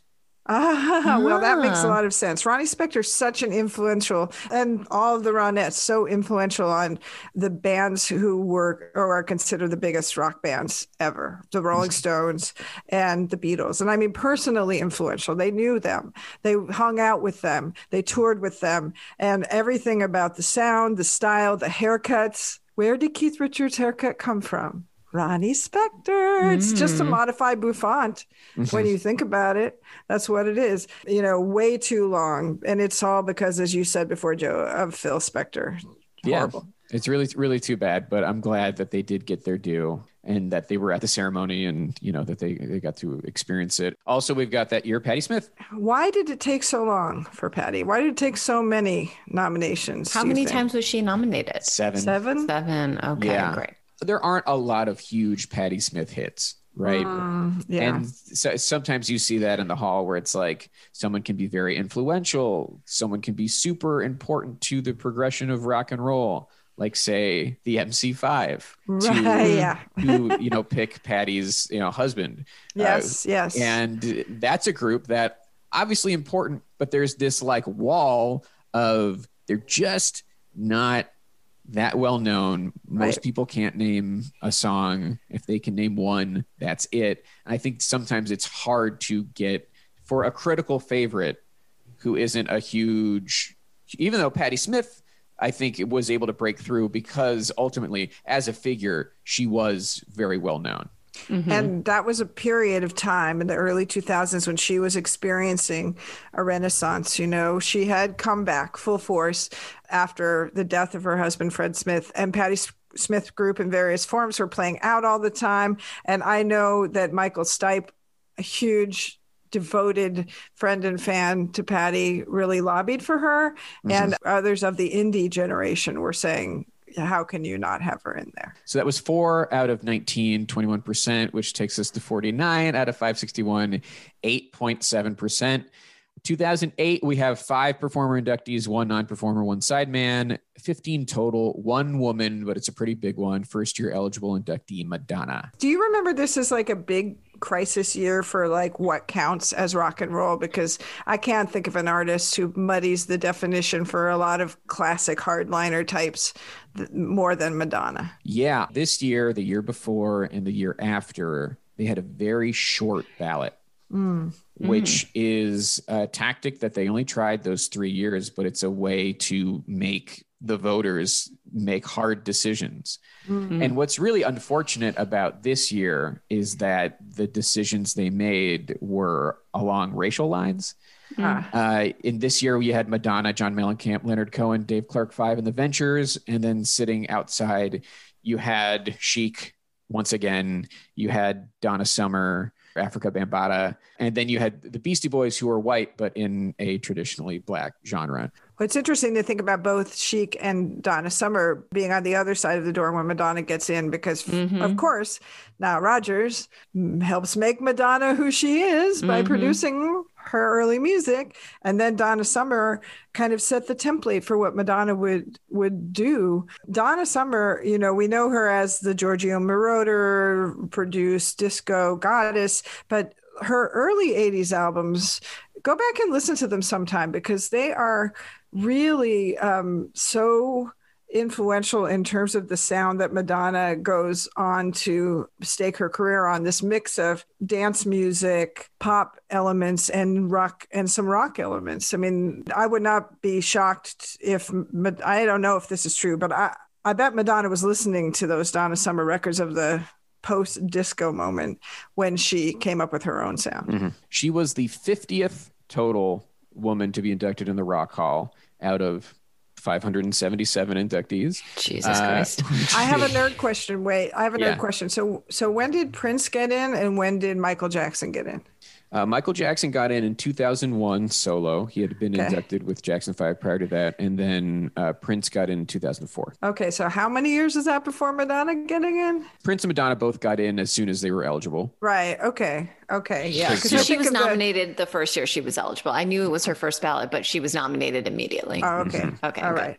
2009, we have five performer inductees, one early influence, three side men, 20 men, and one woman. And the woman is in the early influence category, which is maybe a little suspect. It's one of the early influence inductions that I think kind of she wasn't exactly pre-rock era, but it's Wanda Jackson. Yeah, I know Wanda Jackson is right there at the center of, uh, like Brenda Lee. She's one of the founding mm-hmm. uh, mothers, I guess, of rock and roll. I wonder if that was the moment for Wanda because she was having a little bit of a very late career resurgence at that time. I know she was, you know, outperforming, beloved by a lot of kind of like indie uh, indie country, you know, alt mm-hmm. country, mm-hmm. insurgent country artists and bands. So makes sense that that was the moment for Wanda. And I actually think her induction led to somewhat of a resurgence too. I know when we were we were talking to Rick Krim, he said he didn't know much about Wanda Jackson saw her, Ooh. and he was working at VH1 at the time, and then booked her on Divas. Oh, that makes ah. so much ah. sense. That makes so much sense. Yeah, because she's influential, but she wasn't super mainstream. And that sometimes can be the function of a induction is it can restart some stuff, mm-hmm. which I think mm-hmm. is very cool. Um, it shouldn't have to be like society is pressuring you to, to, pay attention to, to this yeah, person. exactly, which we've seen happen. Uh, so that was one out of 21, which is uh, 4.8%. 51 women out of 598. So we're at about oh, 8.5%. 2010, we've got five performer inductees, six non performer, 26 men, and four women. We have the aforementioned members of songwriting teams finally getting inducted. We have Cynthia Weil, uh, getting inducted with Barry Mann, and we have Ellie Greenwich getting in with Jeff Barry. Yes, and um, that's overdue, long overdue. And I think as I love Carole King, and I'm glad she's in as a performer. But I think the fact that Carol had her epical moment with her own singer songwriter album Tapestry obscured these other Brill Building songwriters who were eh, during that era equally important and wrote. Yeah, equally... it like raised her above them because yes. she had a different kind of success. When yeah. you were, ju- if you were just looking at their songwriting success, you know, these other people would also have been in at the same time. Totally. Mm-hmm. Yeah, I mean that's the the story of the musical Beautiful is that they wanted to do, and I can't believe I'm bringing it up, and you're not, it, Joe. but they initially they initially wanted that musical to be about the Brill Building and about oh, these wow. teams of songwriters, and when they would show it to people, like early on, people would go, "Where's Tapestry?" Oh man, and they'd be like, "Well, that's that's not that era," and everyone would just be like, "We want to hear Tapestry," and so they had to reconfigure it to focus on Carole King because that's what the people wanted, and that's what everyone was asking after, even though they tried to make it specific to. It was like Carole, she was too big. She's too big. She is a star. I mean, she's a performer. She's as someone who has seen Beautiful the musical and, brings it up a fair mm-hmm. amount on the show. Hey, I, I, can't believe I, I dared I to, to cannot believe it was you because Cynthia yeah. Weil is one of the characters. Like her mm-hmm. and her other um, uh, partner are two characters. Like the first act takes place basically at the Brill Building, and right. like, and then in her and Gerry Goffin's marriage, and mm-hmm. then right. the second act is like tapestry. Uh, right. Well, yeah, it's also shows. I mean, again, Carole is a superstar, an icon, a legend, but also it shows a bias uh, in the Rock Hall toward performers who perform their own songs. Mm-hmm. You know, a oh, huge yeah. bias. And oh yeah, and, yeah, yeah, yeah, uh, You know, that's just if we were to have a more philosophical, theoretical conversation about what is rock and roll, the way that rock and roll got recast after the turn of the 60s and the 70s, I would say this happens even after the era of the Beatles and the Rolling Stones. Well, of course, the Beatles and Dylan are the start of it, but it's that turn toward I am an individual expressing my own passions and angst and genius that redefines rock and dishonors so many early rock songwriters. Mm-hmm. Yeah. I mean, and thinking about genre and, but also thinking about artists that write their own music. ABBA was indeed inducted in 2010.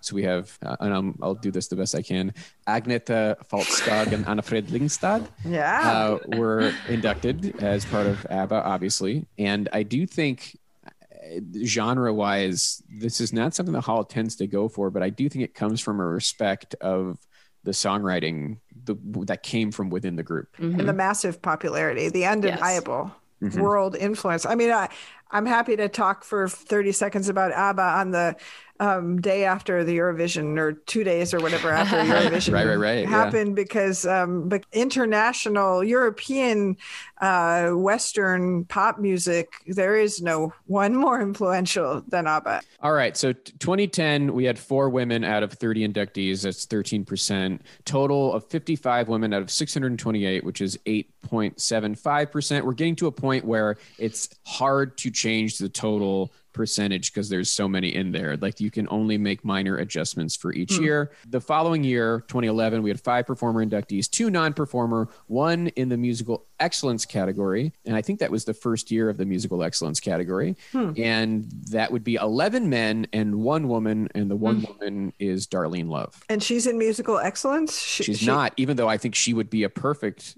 She's very the, musically excellent. and especially because that category is supposed to be for someone that is hard to define. Oh, hell. I mean, Darlene Love, because she is the voice of like every single that doesn't have her name of it right, on it exactly. in the early 60s. She was the sound of Gold Star Studios. She was the sound of the girl groups. She was the ultimate background singer. We all know this now because of 30 Feet from Stardom, the movie. Yeah um, the great movie about um, those black women's voices that were obscured. So, what did they just put her in as like a regular old she artist? She got voted or? in. They put her in oh, uh, on the ballot cool. as a performer, and she got in, which is great. I, ju- I just think that like that category was made for her. And yet, know, who was it that got in? That Leon Russell. Well, that's so funny because you know they, they were they both played together playing and- at Big Star or at Gold Star Studios during that Mm-hmm. time. I bet they had a good laugh about that. Yeah. By the way, I think I said 30 feet from stardom. Isn't it 20 feet? It's- I'm it's keeping five feet. too. I'm 20. sorry. I'm sorry, I thought darling. it was five feet. It's No, so it's, it's, it's, I'm 20 pretty sure it's feet 20, from it's stardom. 20 feet from stardom, but that's okay. It is 20 feet from stardom. I thought it, I literally was like, well, I thought it was five feet from stardom. I think it's funny that that I said 30 feet because sometimes it feels like they're farther from They're stardom even than they should. back. Be. Yes. Kristen seems to think they're right up, uh, right up. I think them. they're right there. I think they could touch it if they leaned really hard. They could definitely touch stardom. Definitely touch the ass of stardom. Truly. Exactly. Just brush up against it. that was one woman out of 12 that year, 8%. 56 out of 640 is the total in 2011. So we have 8.75%. Again, it's like impossible to move it at this point. 2012, we have six inductees in the performer category. We have two non performers, one early influence. And this is also the year where they did a retcon of six backing bands. Oh, Jesus. It's going to be like include. 70 men and four women. close. It's 68 men and two women because the I number is going to be Gave really them high. too many. I gave them too many on the women front, I guess. So they neglected famously to induct the backing bands of Buddy Holly and Gene Vincent and James Brown and All right. Bill Haley and uh, Smokey Robinson. And uh, so that was a lot of old guys who were inducted this year, and only one woman. And that would be Claudette Rogers Robinson. because she was part of the miracles. Miracles. Yeah, exactly. Yeah. I think she's sometimes referred to as the first lady of Motown. Yes. Um, so it was nice for her to get that distinction. And then the other woman that year, kind of an odd induction for the Rock Hall, but a very cool one, Laura Nyro. I am a huge Laura Nyro stan. And I understand why you say it's an odd induction because Laura Nyro, Joni, please don't come after me, but you know, arguably maybe the first singer songwriter of the singer songwriter era, not mm-hmm. necessarily, but was championed by David Geffen before David Geffen went on to champion the career of Joni Mitchell and so many other classic singer songwriters, but also a bridge figure between kind of the Motown or black R&B sound of the early mid 60s. She wrote songs that were covered by artists like The Fifth Dimension and the white dominated, let's just say it, singer songwriter era. Uh, her own records are such a beautiful, unique mix of elements. You know, freeform poetry, countercultural rock, Motown sounds, R and B. She also made a fantastic record with LaBelle that's Motown covers, one of my favorite um, albums of that time. Uh, so that was two out of 70 that year, which puts us back. Uh, so that was 2.9%, of, and that will take us to 58 out of 710, 8.2%. You keep saying, you know, we're at a point where we really can't change it or whatever. It's like we really could. We Could. We could just have some. Uh, we could just induct a bunch of women all at Yeah. once. We could Yeah. do a retcon the way we did with the crickets. You know. Well, let's, let's go to two, 2013, six performer inductees, two non performer, 15 men. We've got three women. We've got the aforementioned Donna Summer was finally inducted after being on the ballot for five times. Sadly, did not live to see her induction, which is uh, awful. They had many opportunities to do that, and it did not work out. a real tragedy. And as I'll just reiterate what I said before. Donna Summer remembered uh, for her disco hits, but truly a, a pioneer of 80s black rock as well, and a great rock conceptualist as well as an amazing voice. Yeah, she's really important and an important induction for the Hall. And we've also got Heart in 2013. So we've got Ann and Nancy Wilson. My homegirls, my Seattle homegirls. I mean, come on, like what? What, what was 70s rock without heart? What were women in rock without heart? I Yeah. mean, I just, you know, Magic Man, Little Queen, mm-hmm. Crazy on You, that voice, the only rival to Robert Plant, as far as I am concerned, as far as a hard rock voice, is Ann Wilson, Nancy Wilson, one of the greatest like rhythm guitarists of all time. It was, you know, again, like took too long. Yeah, and I think it was specifically Heart performing at the Led Zeppelin Kennedy Center honors that I think took them over the edge, got them the additional press that. How many times had they been nominated prior? They had been nominated. This was their second ballot, uh, Right. but they had been eligible for you know at that point over a decade. Uh, you know, if we had had a podcast at that time, That I would would have have been your been pet so. cause? That would have. I mean, you know, that would have been my Pat Benatar. I mean, just like legitimately, that is outrageous that you, that they wouldn't be on their first ballot. Like to me, Heart is such a first ballot rock band. They kick ass. But I have to say, like, I think there is another bias that only resolved around this time, uh, which is an anti Pacific Northwest bias. I think they were so associated with the Pacific Northwest and and pre grunge era. Uh, I think nobody thinks about the Pacific Northwest. I mean, the Sonics probably took a long time to get into, as far as I know.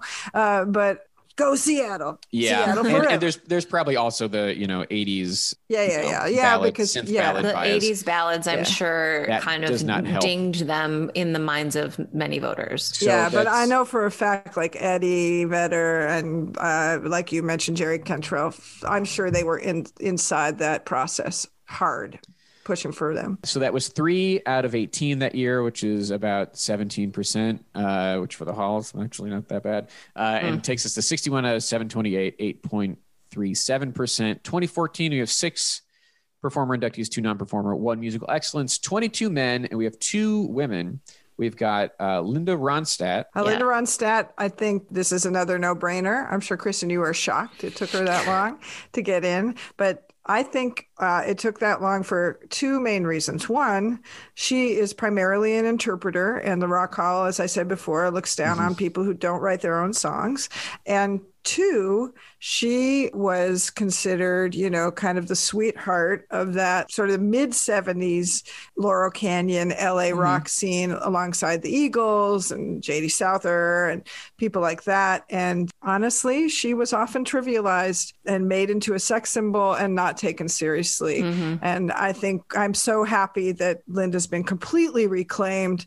And, you know, that documentary that came out about her uh, really mm-hmm. had an impact. And again, younger generation of artists saying she's a huge influence. But sadly, I think she was almost like a figure of not fun, but just trivialized, you know, for a long time. Yeah, and she's incredible and has has you know one of the great voices. I also think she was publicly like, I don't give a shit uh, about the hall, which you Very know, private person. Yeah, and I don't think that helped. And then the second woman that year was part of the musical excellence induction of the E Street Band, Patti Scialfa. Is that who Yeah. Yeah. Yes, for Springsteen's uh, wife and prime collaborator. And I, I'm glad to see her in there, not just as a member of the E Street Band, but I always think the Rock Wives need to be acknowledged, not just as companions and muses, but as artistic collaborators, because so often mm-hmm. they are. And I'm sure mm-hmm. that I know that's the case for Patti and Bruce. So So that's two out of 24 for that year, 8.3%. 63 out of 752 is the total, which is 8.3%. In 2015, we had six performer inductees, one early influence, one musical excellence, 26 men, and one woman, and that would be Joan Jett. So Joan Jett is the first rock star I ever interviewed in person. I was in high school and I was writing for my local Seattle music magazine, The Rocket, and I got to go see her at the Showbox, and it was on the first record. And uh, people after her first solo record, Bad Reputation, after she you know left the Runaways, and I just remember being at the show and people were spitting at her, and she was like giving back as hard as they she was getting. wow. And then the next day, I went uh, to her hotel room and she still had like all her makeup on from the night before. She was sitting there in her leather jacket. And I was truly like, oh my God, Damn. this is rock. This Yeah. is rock. That is So- rock. That is rock. Well, She- in, incredible. Yeah. And she was inducted with the Blackhearts. I guess it could have gone either way, but No, I Uh, think that's right. I think it's right because she, you know, like Chrissie with the Pretenders, and I also once in- interviewed them together, which was an interesting experience. Joan was a lot nicer, but, Yeah, but right. like Chrissie with the Pretenders, she is a band. You know, she is like a band Right. Mm-hmm. person. You know, and she's a rocker. That's she sure. needs her band. So And so that was one out of 27 for that year, which is 3.7%. Takes us to 64 out of 779, uh, 8.2%. 2016, five performer inductees, one non performer, 26 men, zero women. For real? wow, And that is the year when Steve Miller, of all people, spoke up. Because uh, he was a he was a part of that, and he was like, "This this isn't good." Woke and, King Steve Miller. You guys got to get. Have, have you done a show with him? He's like secretly really interesting. I want to hear a show with. I want you all to do a pod with him. If uh, you maybe done I'll reach out to Steve see if yeah. he's uh, see if it can happen. He's, he's, he's also you it. know he lives in the Pacific Northwest, so you know he's cool. There you go. so that brought us to 64 out of 805, which uh, knocks us down to uh, 7.9% women in the hall. 2017, we had six performer inductees, one musical excellence, 27 men, and one woman, and that one woman was Joan Baez. Well, I don't know what to say. That it took that long to induct Joan Baez. She could have been inducted in the first year. She could have been inducted in the first year. I mean, I do know what to say. It's the anti-folk yeah. prejudice. I mean, mm-hmm. she's considered yeah. a folk artist, but not only is Joan Baez one of the main reasons Bob Dylan has a career and like mentored him in their early days together, she was popular enough to be on the cover of what Time magazine. She was the biggest star mm-hmm. of the early mid 60s. She's such a huge, hugely important person in the countercultural movement. Plus, how did it feel for all those years for her to sit there and watch every single one of her male friends get in? Like, there's mm-hmm. Jackson Browne, there's yeah, I'm like, if you Crosby, are going to put Jackson Young. Browne in, or James Taylor, or just any male soft folk artist, yeah. like uh, what? I mean, what? it's it's it's just horrifying. But I think Joan. Well, I don't know. What are your insights, Joe? Because I could rave on, but I want to hear. I want to hear. Yeah, I mean, even Joan does not consider herself to be a rock and roll artist, and yeah. in her induction, though, she acknowledges that, but also that the influence of folk and her career on rock is a significant one. Yeah, and I, I'm glad she acknowledged that and said it because I can see why people would question it. Uh, and I thought she did it very uh, eloquently. If all she did was write Diamonds and Rust, I think she deserves a spot because that is like the best song about messed up relationship between two megastars that was ever written. So yeah, and and good enough for Judas Priest to cover. I know. So there you go. Such a such a cool and unexpected thing. Uh, so that was one woman out of 28 inductees that year, three and a half percent. 65 out of 833 is our total, which is 7.8 percent. As we go to 2018, five performer inductees, one early influence, 23 men, two women, and those two women were Nina Simone and Sister Rosetta Tharpe, the latter in the early influence category. I think we should note that from now until the end of our conversation, we will just be registering shock and horror that every person whose name is mentioned wasn't in, you know, early. I mean, right. Nina Simone, come on. Although I will say this, it's been interesting to watch the the renaissance of Nina Simone, the way that her reputation has grown and she has become a more central yeah. or centrally acknowledged historical figure for I think I'm going to just say by white fans, listeners, and critics. I think she's always been like Gladys Knight, like really central key in among black fans, critics, and scholars.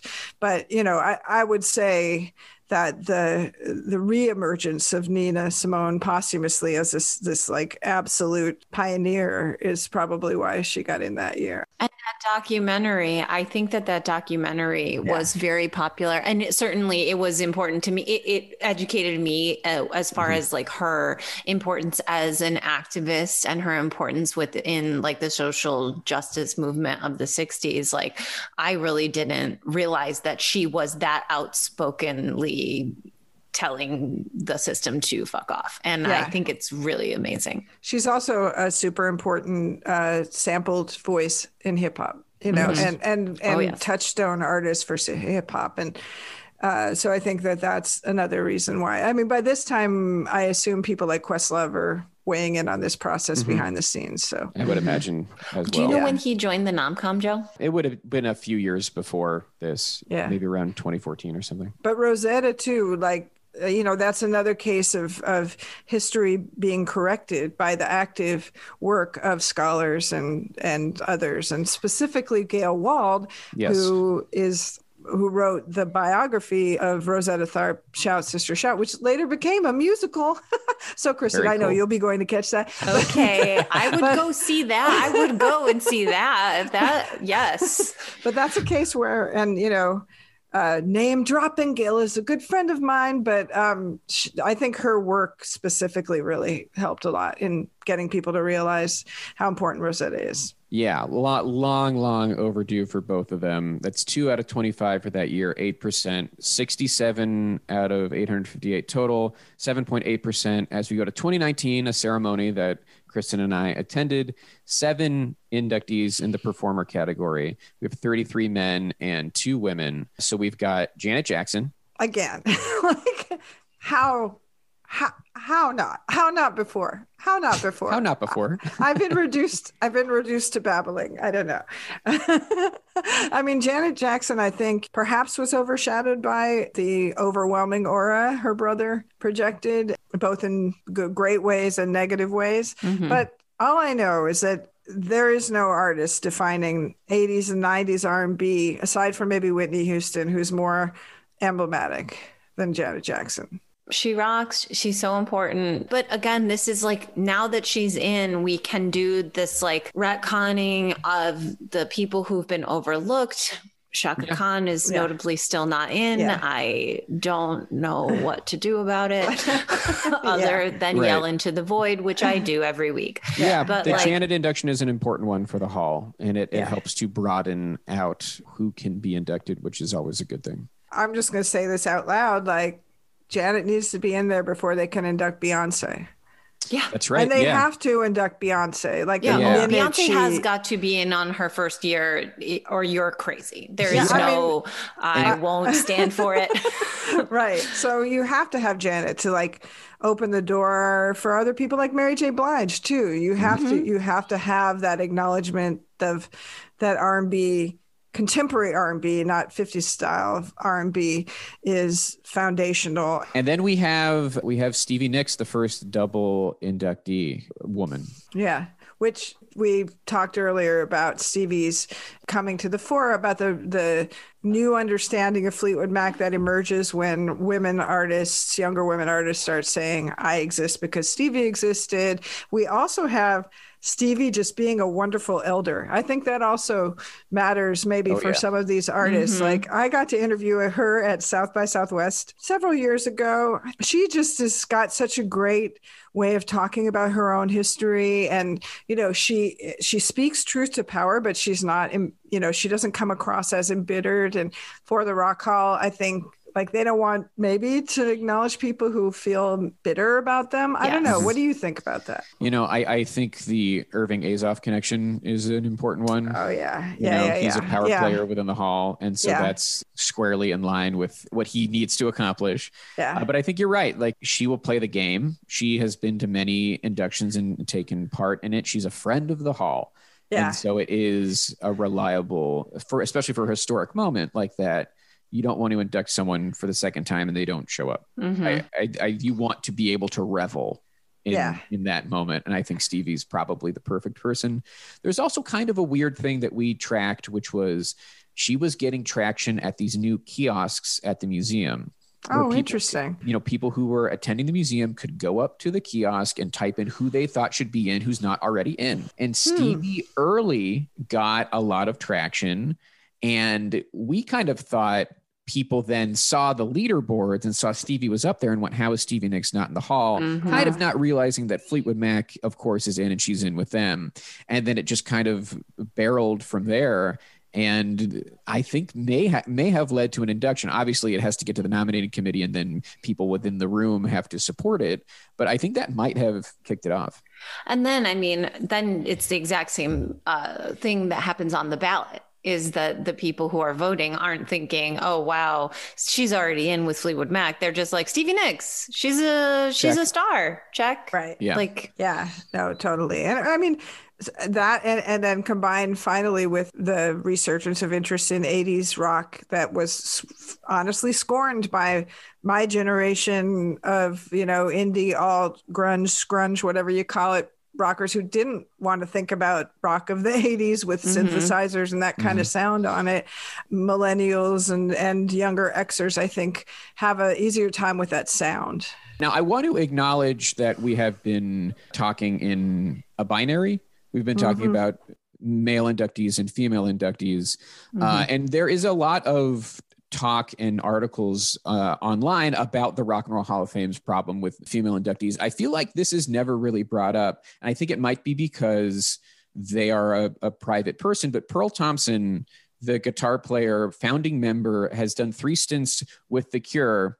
And again, I I don't want to speculate, but you know, this is a person who was born Paul Thompson, now goes by Pearl. And I guess we just don't know, again, because of the privacy, if they subscribe to either binary or neither. But hmm. I think it's it's worth mentioning and acknowledging because you know that this potentially could be the first non-binary or trans inductee into the Rock and Roll Hall of Fame. I'm glad you mention it and acknowledge it. I have to confess, I this is where I say I'm not like a super cure fan. I'm mm-hmm. sorry. Mm-hmm. Cure fans.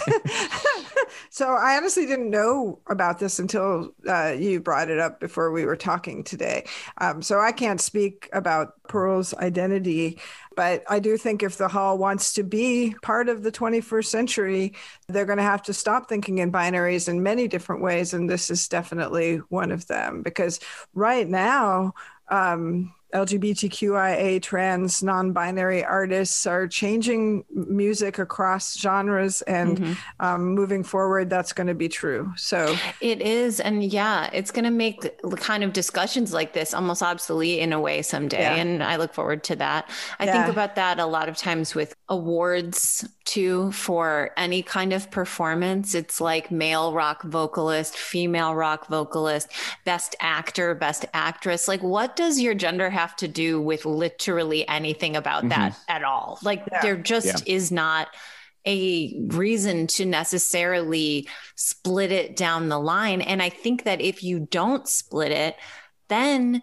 it's almost like you can't hide behind, oh, we have a separate category, you right. know. So if there was just one category, rock vocal performance or vocal performance or whatever, you know, then if it were all, you know, male identifying people or whatever, then you'd kind of be like, oh, really? We think that this is the best and the only, you know? And then, especially with like Demi Lovato just coming out as non binary like three days ago or whatever, I think mm-hmm. that's going to be a lot of people's first exposure, exposure to, yeah. to, it, which is I was literally talking to uh, an old employer of mine who is in their 50s and I they had never heard of non-binary. They were wow. like, you know, what what is that? They wow. didn't they were not familiar with it. They knew what trans was, but they just were not familiar with kind of the idea that someone wouldn't be on either side of the binary. Music is a is a path or is a space where um, identity, you know, is so central and voiced identity is so central, popular music. And so it is a great space for people like your colleague, Kristen, to discover that gender is fluid. You know, I mean, we certainly have uh, an artist like Sylvester, whose voice, you know, mm-hmm. however Sylvester personally identified or what tools Sylvester had at the time, as you're saying, to what pronouns they might use, the voice of Sylvester, I'm not going to say transcends because that seems wrong, but it is mm-hmm. just a fluid instrument that, and that, you know, one of the greatest artists of the 70s, vocalists of the 70s, in my opinion, or, you know, currently Anohni, that voice is one that I believe should be in the Hall of Fame eventually. Again, a voice that's redefining what musical expression can be. So I hope the hall embraces this because it is totally where music exists. Mm-hmm.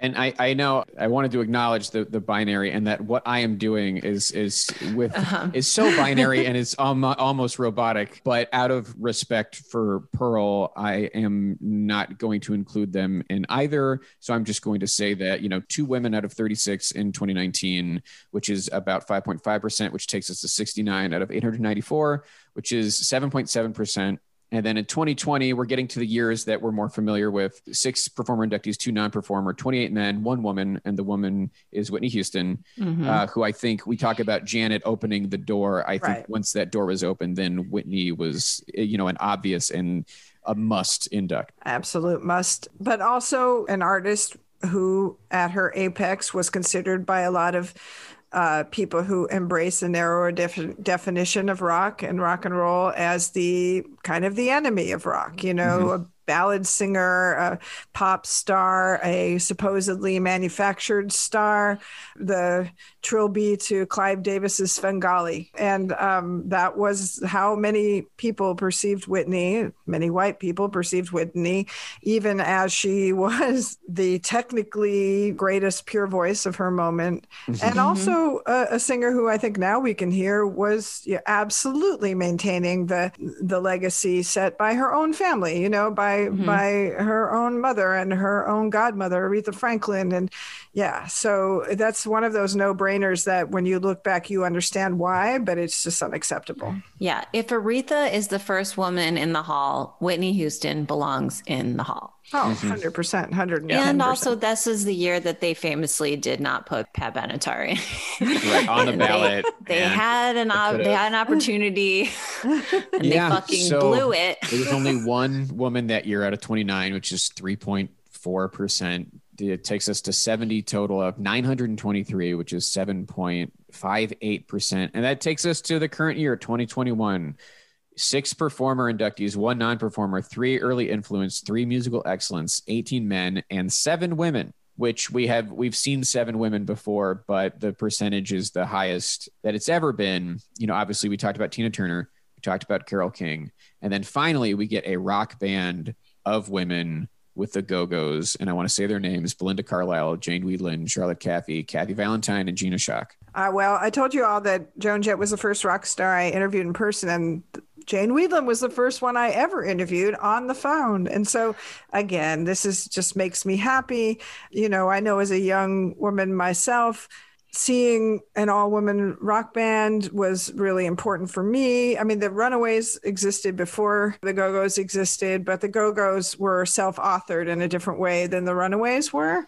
And yes. that's no shade on the Runaways because in mm-hmm. performance, I think they deserve to be in. I honestly really do, eh, you know, and I think maybe the messed up relationship with their manager slash abuser, Kim mm-hmm. Fowley, uh, might be one reason that they're not in. I'm not sure about the Runaways, but the Go Go's, yeah, they made so much seem possible for young mm-hmm. girls like me when they came forth. Yeah, and they had the they had the hits and they had the presence and they were so huge and I think that's what makes them such an obvious and great pick is that yes. they they kicked ass, but also if you want the hit records to back it up, they've got mm-hmm. them. Yeah and it, it's it's great to see finally that they get in and that a rock band of women and like it doesn't even matter if they wrote their own stuff but i know the rock hall loves it. And so and that is that is cool in its own way. And so that brings us up that was seven out of 25 didn't have to be it could have been more than 28 this way. could have put in estelle axton could have put in carol kaye could have just really could have re- remade the mistakes of the past just shoved them on in yeah. no problem. But that for our final tally that takes us up to 77 women out of 948 total which brings us back up above 8% wow. Above uh, 8% 8.1% i'm shutting my computer. Yeah. i hate it here. And so uh, that, that is, is abysmal. the full history of wow. women in the rock hall. And you know we when we talk about it there's never any context. So there's some exhaustive context exhaustive that's a lot of context I, I, hope we get a, like five minutes to talk about all the women who aren't in who should be in. I mean, we can do this very quickly. Okay. Um, I'm like, maybe we should do that on another episode. I'd love I'm to do a it. women that should be in episode. Yeah, that's not that's not a bad I feel like it's not it's going to get short shrift in this yeah, episode. and I don't mean to do that. So maybe you can consider this a tease. uh, but the women who have been on the ballot who have not been inducted this year, we saw Dionne Warwick, Kate Bush, Mary J. Blige, Chaka Khan, and previous years, we've seen Chaka Khan with Rufus, we've seen Pat Benatar, we've seen Annie Lennox as part of Eurythmics, Marvelettes, Chantels. We haven't seen Esther Phillips and Mary Wells since the first two years of, of the Rock Hall, but they are definitely worthy. And I hope if they're expanding these uh, categories that they can mm-hmm. include some of those foundational women. And then I'm going to do, I'm going to run through, and this is, of course, an incomplete list of just like I just jotted some names down. They're names we talked about before Big Mama Thornton, Memphis Minnie, Connie Francis, Shangri La's, Lesley Gore, Cher, Roberta Flack, LaBelle, Carly Simon, Carpenters, Diana Ross. Cindy Wilson and Kate Pearson of the B-52s, Sade, Cyndi Lauper, Salt-N-Pepa, Mariah Carey, PJ Harvey, Sleater-Kinney, Bjork, Liz Phair, Alanis Morissette, TLC, Sheryl Crow, and Aaliyah, not to mention the groups that have very important women members like Fugees, Sonic Youth, Pixies, New Order, Smashing Pumpkins, and not to mention the non-performers or the people in the other categories like Florence Greenberg, who right. founded Scepter Records and was one of the sole female record label owners at a time when that just didn't happen. And Sylvia Robinson, yep. who is so important to hip hop and Sugar Hill Records, yep. and Estelle Axton, Carol Kaye, as we've talked about. And you know what? Ashford and Simpson are not in, and they're such an important songwriting duo. And Valerie Simpson of that group, she's you know she's still alive, and that would be a no brainer. Put them all in. Joe just made a list. If you're listening, Hall, put all out. of those women in and let's get this abysmal percentage at least on the in the correct direction. Yeah. I've had enough. I will yeah. not be making any more offers. These are my terms. well, I couldn't agree more obviously and and i'm pushing for chaka like come on chaka get oh, that woman on, in. Chaka. there is no voice like that from the 70s i mean she and also you know like she's joni's bff so you might get joni to induct her. That could happen. Is that enough catnip for you rock hall people? Yes come joni on. mitchell you love her. let's go. Chaka khan. Let's get that to happen you know? And i you know for me personally i need kate bush in there I just mm-hmm. need her in there. No artist really like formed my striving young collegiate writer identity more than Kate Bush. So I know she's sort of a, you know, an English icon more than an American one, but mm-hmm. but come yeah. on. And I know she won't go to the ceremony because she doesn't fly, but we have Zoom, we have Skype. You can Skype her in or Zoom now. her in. Come Elton on. John will show up for her. Come on. And yeah. Mariah Carey. Come on. Okay, we got to stop. we got to do this another time. I mean, there's so much to to cover for that. But Ann, I want to thank you for joining us for for this episode where we we really got into it. Uh, you, I think you're so the, fun. You're the perfect person for this. Um, and I want to give you the opportunity to plug whatever it is you would like to plug, whether it's your books, your social media, have at it. Oh yeah, well, uh, pick up my book, Good Booty. It is a um, uh, an alternative history of American popular music. It goes from the beginning, the founding of America, to uh, almost the present day. Ends with the Beyonce. So, and it's uh, through the lens of eroticism and sexuality, but also race and gender.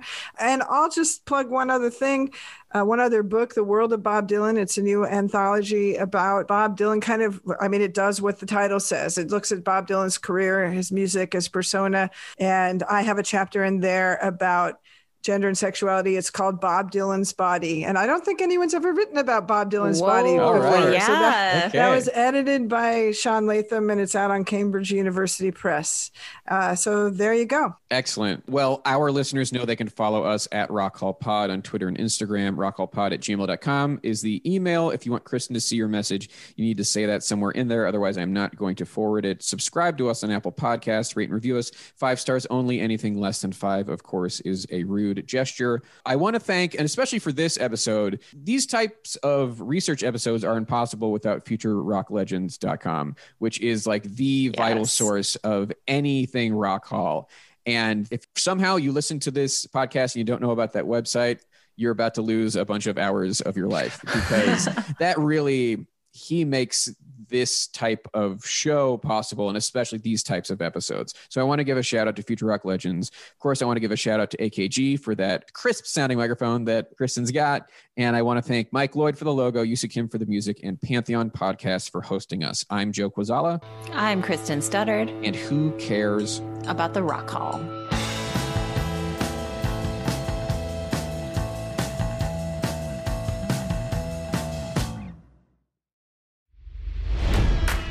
It's NFL draft season, and that means it's time to start thinking about fantasy football. FantasyPoints.com features industry leading experts and prognosticators using proprietary hand charted data to help you score more fantasy points. FantasyPoints.com is the place to go for whatever kind of fantasy football you play. Whether you play fantasy football, daily fantasy sports, or do a little bit of everything, Fantasy Points has the meticulously researched content to guide you to victory. And why wait for the fall? Fantasy Points also covers the new spring football league, the UFL. Join the guru, John Hansen, Scott Barrett, Joe Dolan, and other massive names in the fantasy football universe with an exclusive offer. Use code Pantheon for 15% off any fantasy points package, including the all in package, with access to every article, tool, and data nugget that Fantasy Points has to offer. That's fantasypoints.com and code Pantheon for 15% off at Fantasy Points. Fantasypoints.com. Code Pantheon. Score more fantasy points.